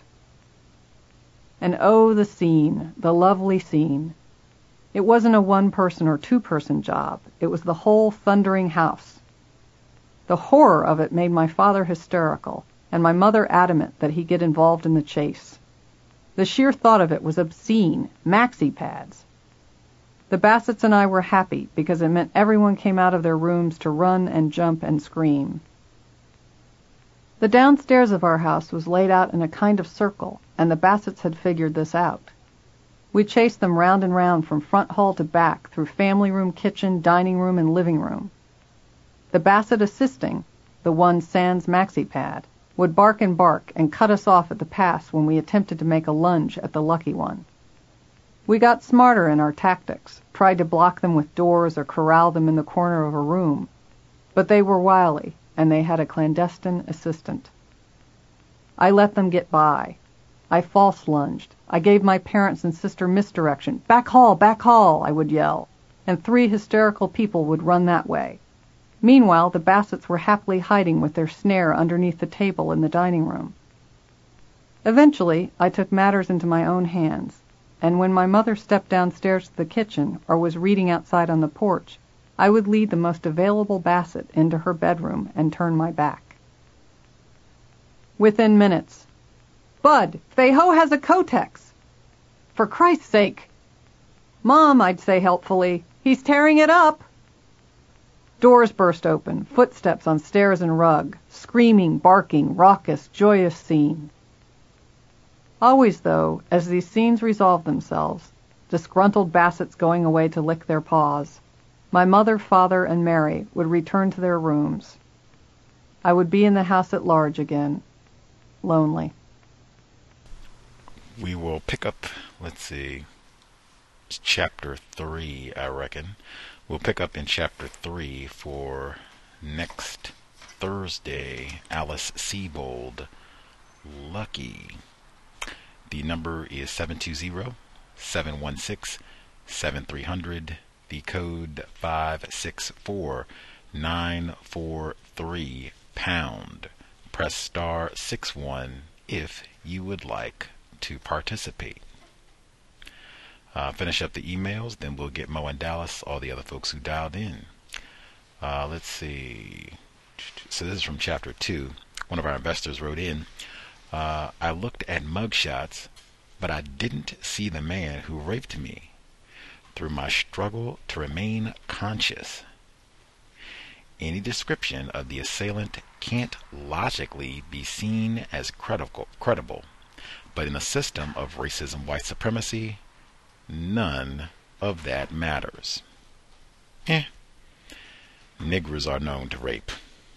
He continues, I probably would not have picked up on certain things without the foreknowledge of the false conviction. The author makes it a point to reinforce that she has been victimized repeatedly up to this point in her life by her parents, her classmates, and now the black beast. Given what we know, now is it possible that this is, at least in part, fiction? She has an acknowledged talent in fiction writing. Fascinating read thus far. It is interesting. Absolutely. Uh, let's see. Uh, folks who dialed in, I know Mo and Dallas said he had uh, more commentary. If you think you have something to share and you didn't get to speak at all, you should go ahead and get your hand up right now. Oh, I see one. Let's see. Uh, non Clemson grad and Missy investors as well. Uh, we missed you all the first time around. Did you have commentary? Um, I did. How's everyone doing this evening? Poorly, right? Poorly. Understandable. Um, I did hear the first part of the um the book as well too. I just wasn't able to um call in for the first part. But um, I did note a couple things that um that the author wrote in her book as you uh, as was being read. So there was the part where she was getting raped, where she talked about you know where the rapist was asking for her money. She talked about that she has uh credit cards and basically she said she had the credit cards of her mother and sister. I'm like, hmm, that's an interesting. Uh, well, like you said, you know, people do very interesting things when they're in a um in a traumatic situation. Um, but you know, kind of, you know, I I think it as mm, she's selling out her brother and sister. Now, in hindsight, you know, like you said a moment ago, if you were just reading this story, and you didn't know obviously what just happened in the last couple of weeks with the author, you would think like, oh my God, this is a horrible, horrible story to hear, let alone recollect. But now with the hindsight of, um, you know, what the author has done, it just kind of seems like all the things that she put into her book just seem quite trifling to me. Like, you know, the credit cards with her mother and, you know, giving up the credit cards of her mother and sister. Um, there was a line where she said she tried to talk to him like he was a human. Um, now, a couple of years ago, there was a tour that was done by a rape, um, by a rapist and, and her victim. The name of the rapist was a man named Tom Stranger, and the woman I think was, um, the, um, I'm sorry, the man with the rapist I think was Tom Stranger, and the woman's name was Thordis Elva. Um, a, uh, I find it interesting that you know where else in the world could you imagine a situation where the rapist and the rape, the rapist and the victim are going on a tour together to talk about this, um, you know, what happened, but also talking as if they're now, you know, reconciled and they're getting along. I mean, could you imagine a non-white person getting that kind of opportunity where a rapist can speak on stage to a whole bunch of people and they still look at the rapist as a human being? Um, the description of the rape sounds like a rape fantasy to me overall, personally. I think she was just trying to, you know, that's why she got down. Um, let's see, I think you said it earlier, the part where she talked about her white, pale skin and how she felt ugly. Well sing moment, absolutely. Um, while she was getting raped, she was trying to convince herself that the person that was raping her was a good person. Um, that's very interesting internal dialogue. Um, the rapist was um, concerned for her after ra- um, after um, after raping that happened. You know, make sure that she wasn't feeling cold because her clothes were off. Uh, let's see, the fact that he apologized after it was done, and then um, the aftermath. You know, you know, dealing with her uh, her, her um her classmates or her um, college room, um, roommates and stuff. Um, getting medication, I think, Valium from the doctor, and the fact that she decided, even after she, she got the prescription, that she wasn't even going to take the Valium because she saw how her addiction, um, um, treated, you know, how addiction with, with her mother. Now, first, I remember when I got my teeth, to, uh, one of my wisdom tooth, uh, teeth taken out. I remember my aunt at the time specifically saying to me, like, "Hey, do not take this specific drug." My aunt is a nurse. Um, now at the time, this is back when I was, I think, in my um, mid twenties. So this is over ten years ago. I had no idea about this opioid epidemic. Um, drugs weren't even my thing anyways. But I simply listened to aunt and didn't think too much about it. And but obviously, as the story has continued to go on, clearly you can see the addiction issues that her mother was having, and um, in his book um, the black male classmate that she was a um, didn't want to hug because it looked like her rapist. Uh, the when I was in college, this is the kind of stuff I personally just did not understand very well. Um, and I even even admit I feel lucky to have made it through college and not gotten into any kind of trouble. That understanding the triflingness that could come just from being around um, white people, in particular white females. Um, the affidavit that she had to um, give to the police officer, and the police officer who said only give me the fact, allowing her not to talk about certain things. Now, I'm not sure if anyone's ever did an affidavit. Um, I, you know, is your testimony how you perceive events to have gone? The fact that the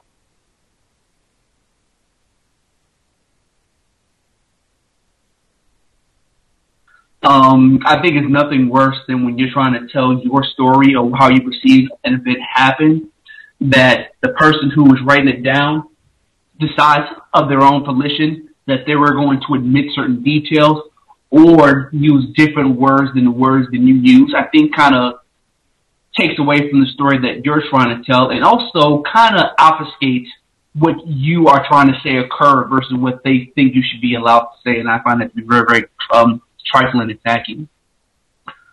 Um, and then as they were, um, the part of the book that was talking about them going through the fire, um, the house that was on fire, everything she described about the house, she kept using words like everything was blackened and ruin just goes to show what she really thinks about, uh, well, black people in my personal opinion. And of course, going back to the mother being an alcoholic, um, it kind of reminded me, um, of some of the descriptions in medical apartheid where some of the white when white men would get their wives drugged up just so they can have sex with sex with her, or just get along with them. And with that, I will mute my line. Hmm. Much obliged, uh, non Clemson grad. Uh, let me see. I will hush my mouth so that we get the other folks who dialed in with commentary. Uh, other all the other folks uh, who are with us: Mo in Dallas, retired firefighter, uh, Irie in Louisiana, uh, Henry in Chicago, Fred 138. All should be with us. If you have commentary, proceed. Hello. Yes. Okay. Yeah, I heard the, the black, black, black, black, black situation when they went in the house too. And I was um curious if she's ever heard of a thesaurus. Um I found it interesting that she she she used um two words that I wasn't sure was necessary or I shouldn't say that. I, I was I'm interested why she used these words because they have sexual connotations. And at first I thought I was tripping. So she was like, she said something about positioning herself where her mom would finger her hair. And I was like, okay, you know, Irie, it's not that serious. Finger, you know, her hair. It means run, you know, finger through her hair. But then she said something about fondling the dog's ears. And I was like, nah, Like, really? And then uh, it, there's a resonance to, you know, using these sexual or, or could be sexual type words, starting with F as well. Um, I, I was reminded when I was in high school being taught by the racist suspects that had us read that other book I mentioned. They mentioned to us that F was the most seductive sounding consonant in the English alphabet. I don't know how true it is. That's what they said. But this woman, um, very low self esteem. She does not want to be black. She doesn't want to be melanated, I suspect. And the reason why she rejects her her paleness is because she's not blonde. If she was blonde, she she would probably think she was um, you know, Aphrodite or something.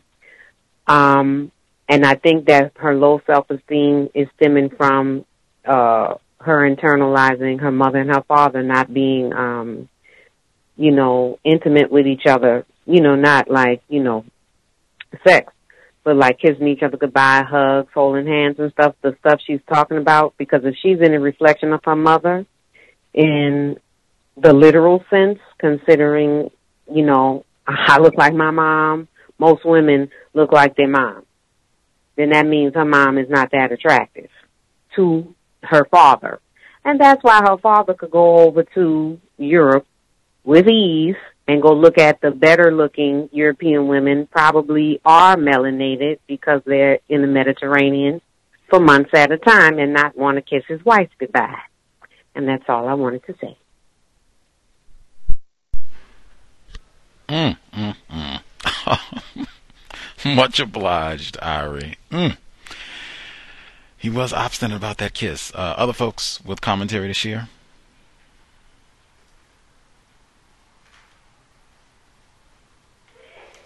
Can I be heard? Mo in Dallas? Yes, sir.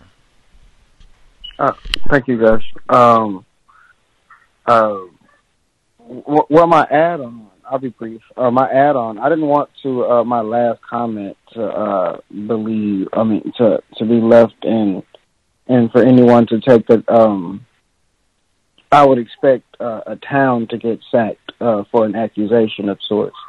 Um, I, I was just um, uh, more, and I, I probably should have been more clear, and I apologize. I don't want I don't want that to be, you know, uh, taken that way in this program. I, I was just um, I was surprised at the lack of reaction at, at some sort of crime such as this uh, when history shows that um, much more damage has happened with with with way less proof. Um, that that was uh, what I was implying. Um, and with that being said, I just uh, one comment because I don't want to drag. I, I just thought it was real odd to give the dogs access, or you know, to allow the dogs to have access to uh, um, sanitary napkins. That's that's just unclean, and I I I don't I don't agree with that. Uh, I'm a dog owner. I, I've lived with women, um, mother, daughter.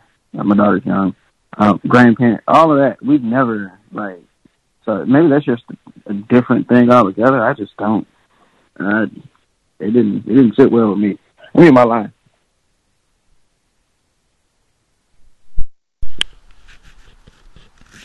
Didn't sit well with him. My goodness. Uh, other folks, comments they wanted to make sure that they get in. Be a responsible dog owner.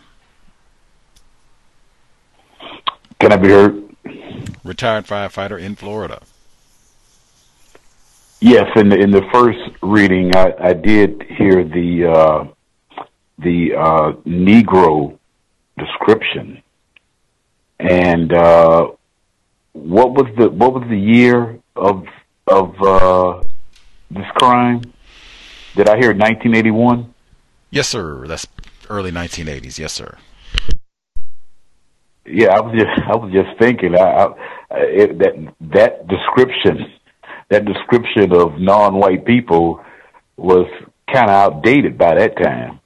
I was just trying to figure that out on why that was still being used in a uh, law enforcement uh, description.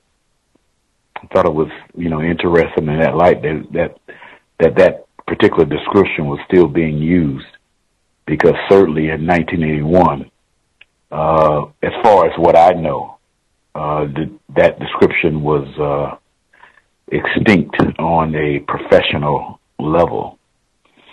Uh, that's all. I was just thinking about that. Uh, what would I say? I think evidence might contradict that because I that term stuck out to me. I say Negro now all the time, but well, for one, as in terms of a professional matter, Negro was just removed from the U.S. Census within the last mm, five to ten years like super recent, like not 1980, like very recent that they just took it off the census. Like, oh my bad. So I mean, 1980s, like, oh yeah, I'm sure it's it's still on a lot of forms now for racial classification. Like I said, it was just recently taken off of the census, and you still have things like the United Negro College Fund. So I mean, 40 years ago, I don't even think Dr. King was a holiday uh, 40 years ago. So it wasn't as popular. Like absolutely, by that time it was African American, black. It certainly was not popular, widely used. But I mean, oh yeah, it was still wide circulation of the word. I mean, it would be advertisements for the United Negro College Fund, and it was on the census. Like I said, you know. Yeah, I, I understand that, but I, I mean, with with police descriptions, uh, uh, job descriptions uh, I didn't recognize it in no job that I had in the 1980s. no job or anything like that, or any type of uh, paperwork where it asked for for my quote unquote race uh, in the 80s. I never did see it at all. And I'm in the I'm in the southern part of this part of the world. Uh, I understand the the Negro College Fund uh, because someone decided not to change the name. at all. It's still, I don't think it still has changed, but I'm talking about from a standpoint of professional description. You know, I worked on a job where you had to put down the description of of, of the of a person, uh, even on a report, and uh, and the same thing with the police. And uh, so I I I, I never saw it uh, in those reports at all, police reports as well as uh, fire department reports never did see it at all in the 1980s when I started work in 1981. Definitely a good point. It was certainly not, uh, like I said, the popular nomenclature uh, by that point. And African African American didn't even come about come about. It didn't come about until something like the, I would say, the late '80s. African American uh, you you would call somebody an African in this part of the world and they get insulted. uh, African American, as far as they're concerned, you know, back during that time. Uh, but anyway, that was just my experiences. That's all. Much obliged, sir. Uh, there, other folks had comments that they wanted to make sure they got in.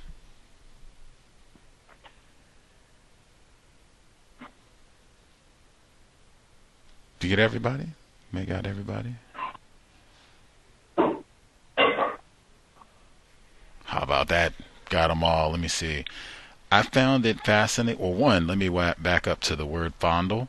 Uh, I think Ari pointed that out, uh, where she was talking about fondling the dog's ear and fingering her hair. Like, that's interesting uh, verbiage to use in a book that's focused on sexual trauma and rape. Like, hmm, I said the same thing, and I went just to look uh, to make sure that this is not me and me having some sort of odd connotations for the word.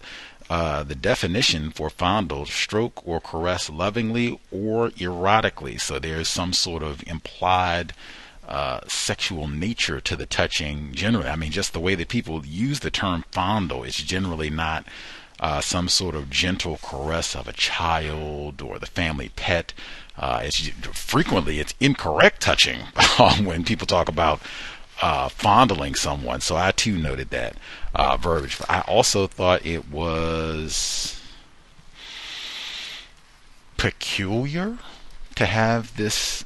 Uh, to me, it just seemed like a peculiar deviation to go into all this talk about uh, the fire and her parents being an alcoholic and all that. Like we're in the middle of this uh, rape situation, and to have all this backstory. Like i don't like maybe it's just because we got all the intensity of the rape to begin with and we didn't get any backstory. So now we're to get backstory about her life and how she got to syracuse and blah blah blah blah. And her parents alcoholic and her dad wasn't uh yeah affectionate uh and all the rest of it. So i guess we'll get all of that there. But i mean jinkies like I don't know, just just the way that the story got presented, it just seemed very uh, disjointed. Like I'm all in to the rape thing. Like, okay, are we going back to the police? Are they going to investigate? Are we getting to the lineup part? And now we're going back to her childhood. Like, oh, okay, the rape thing is on hold for the moment. Like, okay, we'll just have to kind of keep that uh, the details in the hopper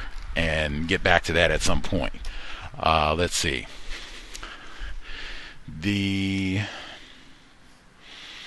make sure I get in before we wrap up my last last few notes here. The playmate where she felt judged was this little blonde. I think Iris talked about that too in her uh, Alice Sebold's low self-esteem because she's pale and not blonde, and then overweight too, like the triple whammy of it, I guess. And then the little blonde girls, oh, you're weird. Like, oh man, my self-respect uh, just going down, down, down. The more superior white person doesn't uh, think well of me. Uh, and then she says, all this about touch too, I thought was just fascinating, uh, at least to me in a book that's about a white woman being raped by a black female, where she talks about needing to be touched and going through all these antics to get her parents to touch her, and then being upset because her dad wasn't affectionate with her mom, and then she. It's all about this guy raping her and wanting to touch her, and oh, your white breast. She doesn't even like her her white skin, and he is commenting commenting about her white skin. Like it just I will process as we read. This is week one, but that's just something I would also take uh, note of. Anywho, there are lots of rape fantasies within the system of white supremacy, especially white women having fantasies about a black male raping them. Lots of that's an Invisible Man. Read that way back when. Anyway, we will uh, continue uh, with this one for next week. If you have, I guess, a moment to waste time, well, I won't say waste time because this would be serious viewing for the book club. So if you have some Netflix time, you can watch Lovely Bones. That's the other book, the book that uh, was really this book was not popular. Lovely Bones was very popular and made into a movie. That made this book popular, Lovely Bones, which is also about a white girl being raped. Uh, you can watch it on Netflix. I think it was made into a movie in 2006. Uh, so if you want to check it out, see about any comparisons, right, in terms of how that movie book unfolds in comparison to this. Oh my God, yeah, I haven't seen it all, but oh my God, yeah. Very interesting commentary about Othello and the Moors, and yeah, check that out and you can kind of compare and contrast as we proceed with this. Anywho, much obliged for the folks who tuned in. Hopefully, reading this text worthy of your time and energy in the midst of all of the uncertainty, tornadoes, Omicron, and everything else that is happening as 2021 concludes. We'll be here tomorrow for Neutralizing Workplace Racism, same time, 8 p.m. Eastern, 5 p.m. Pacific.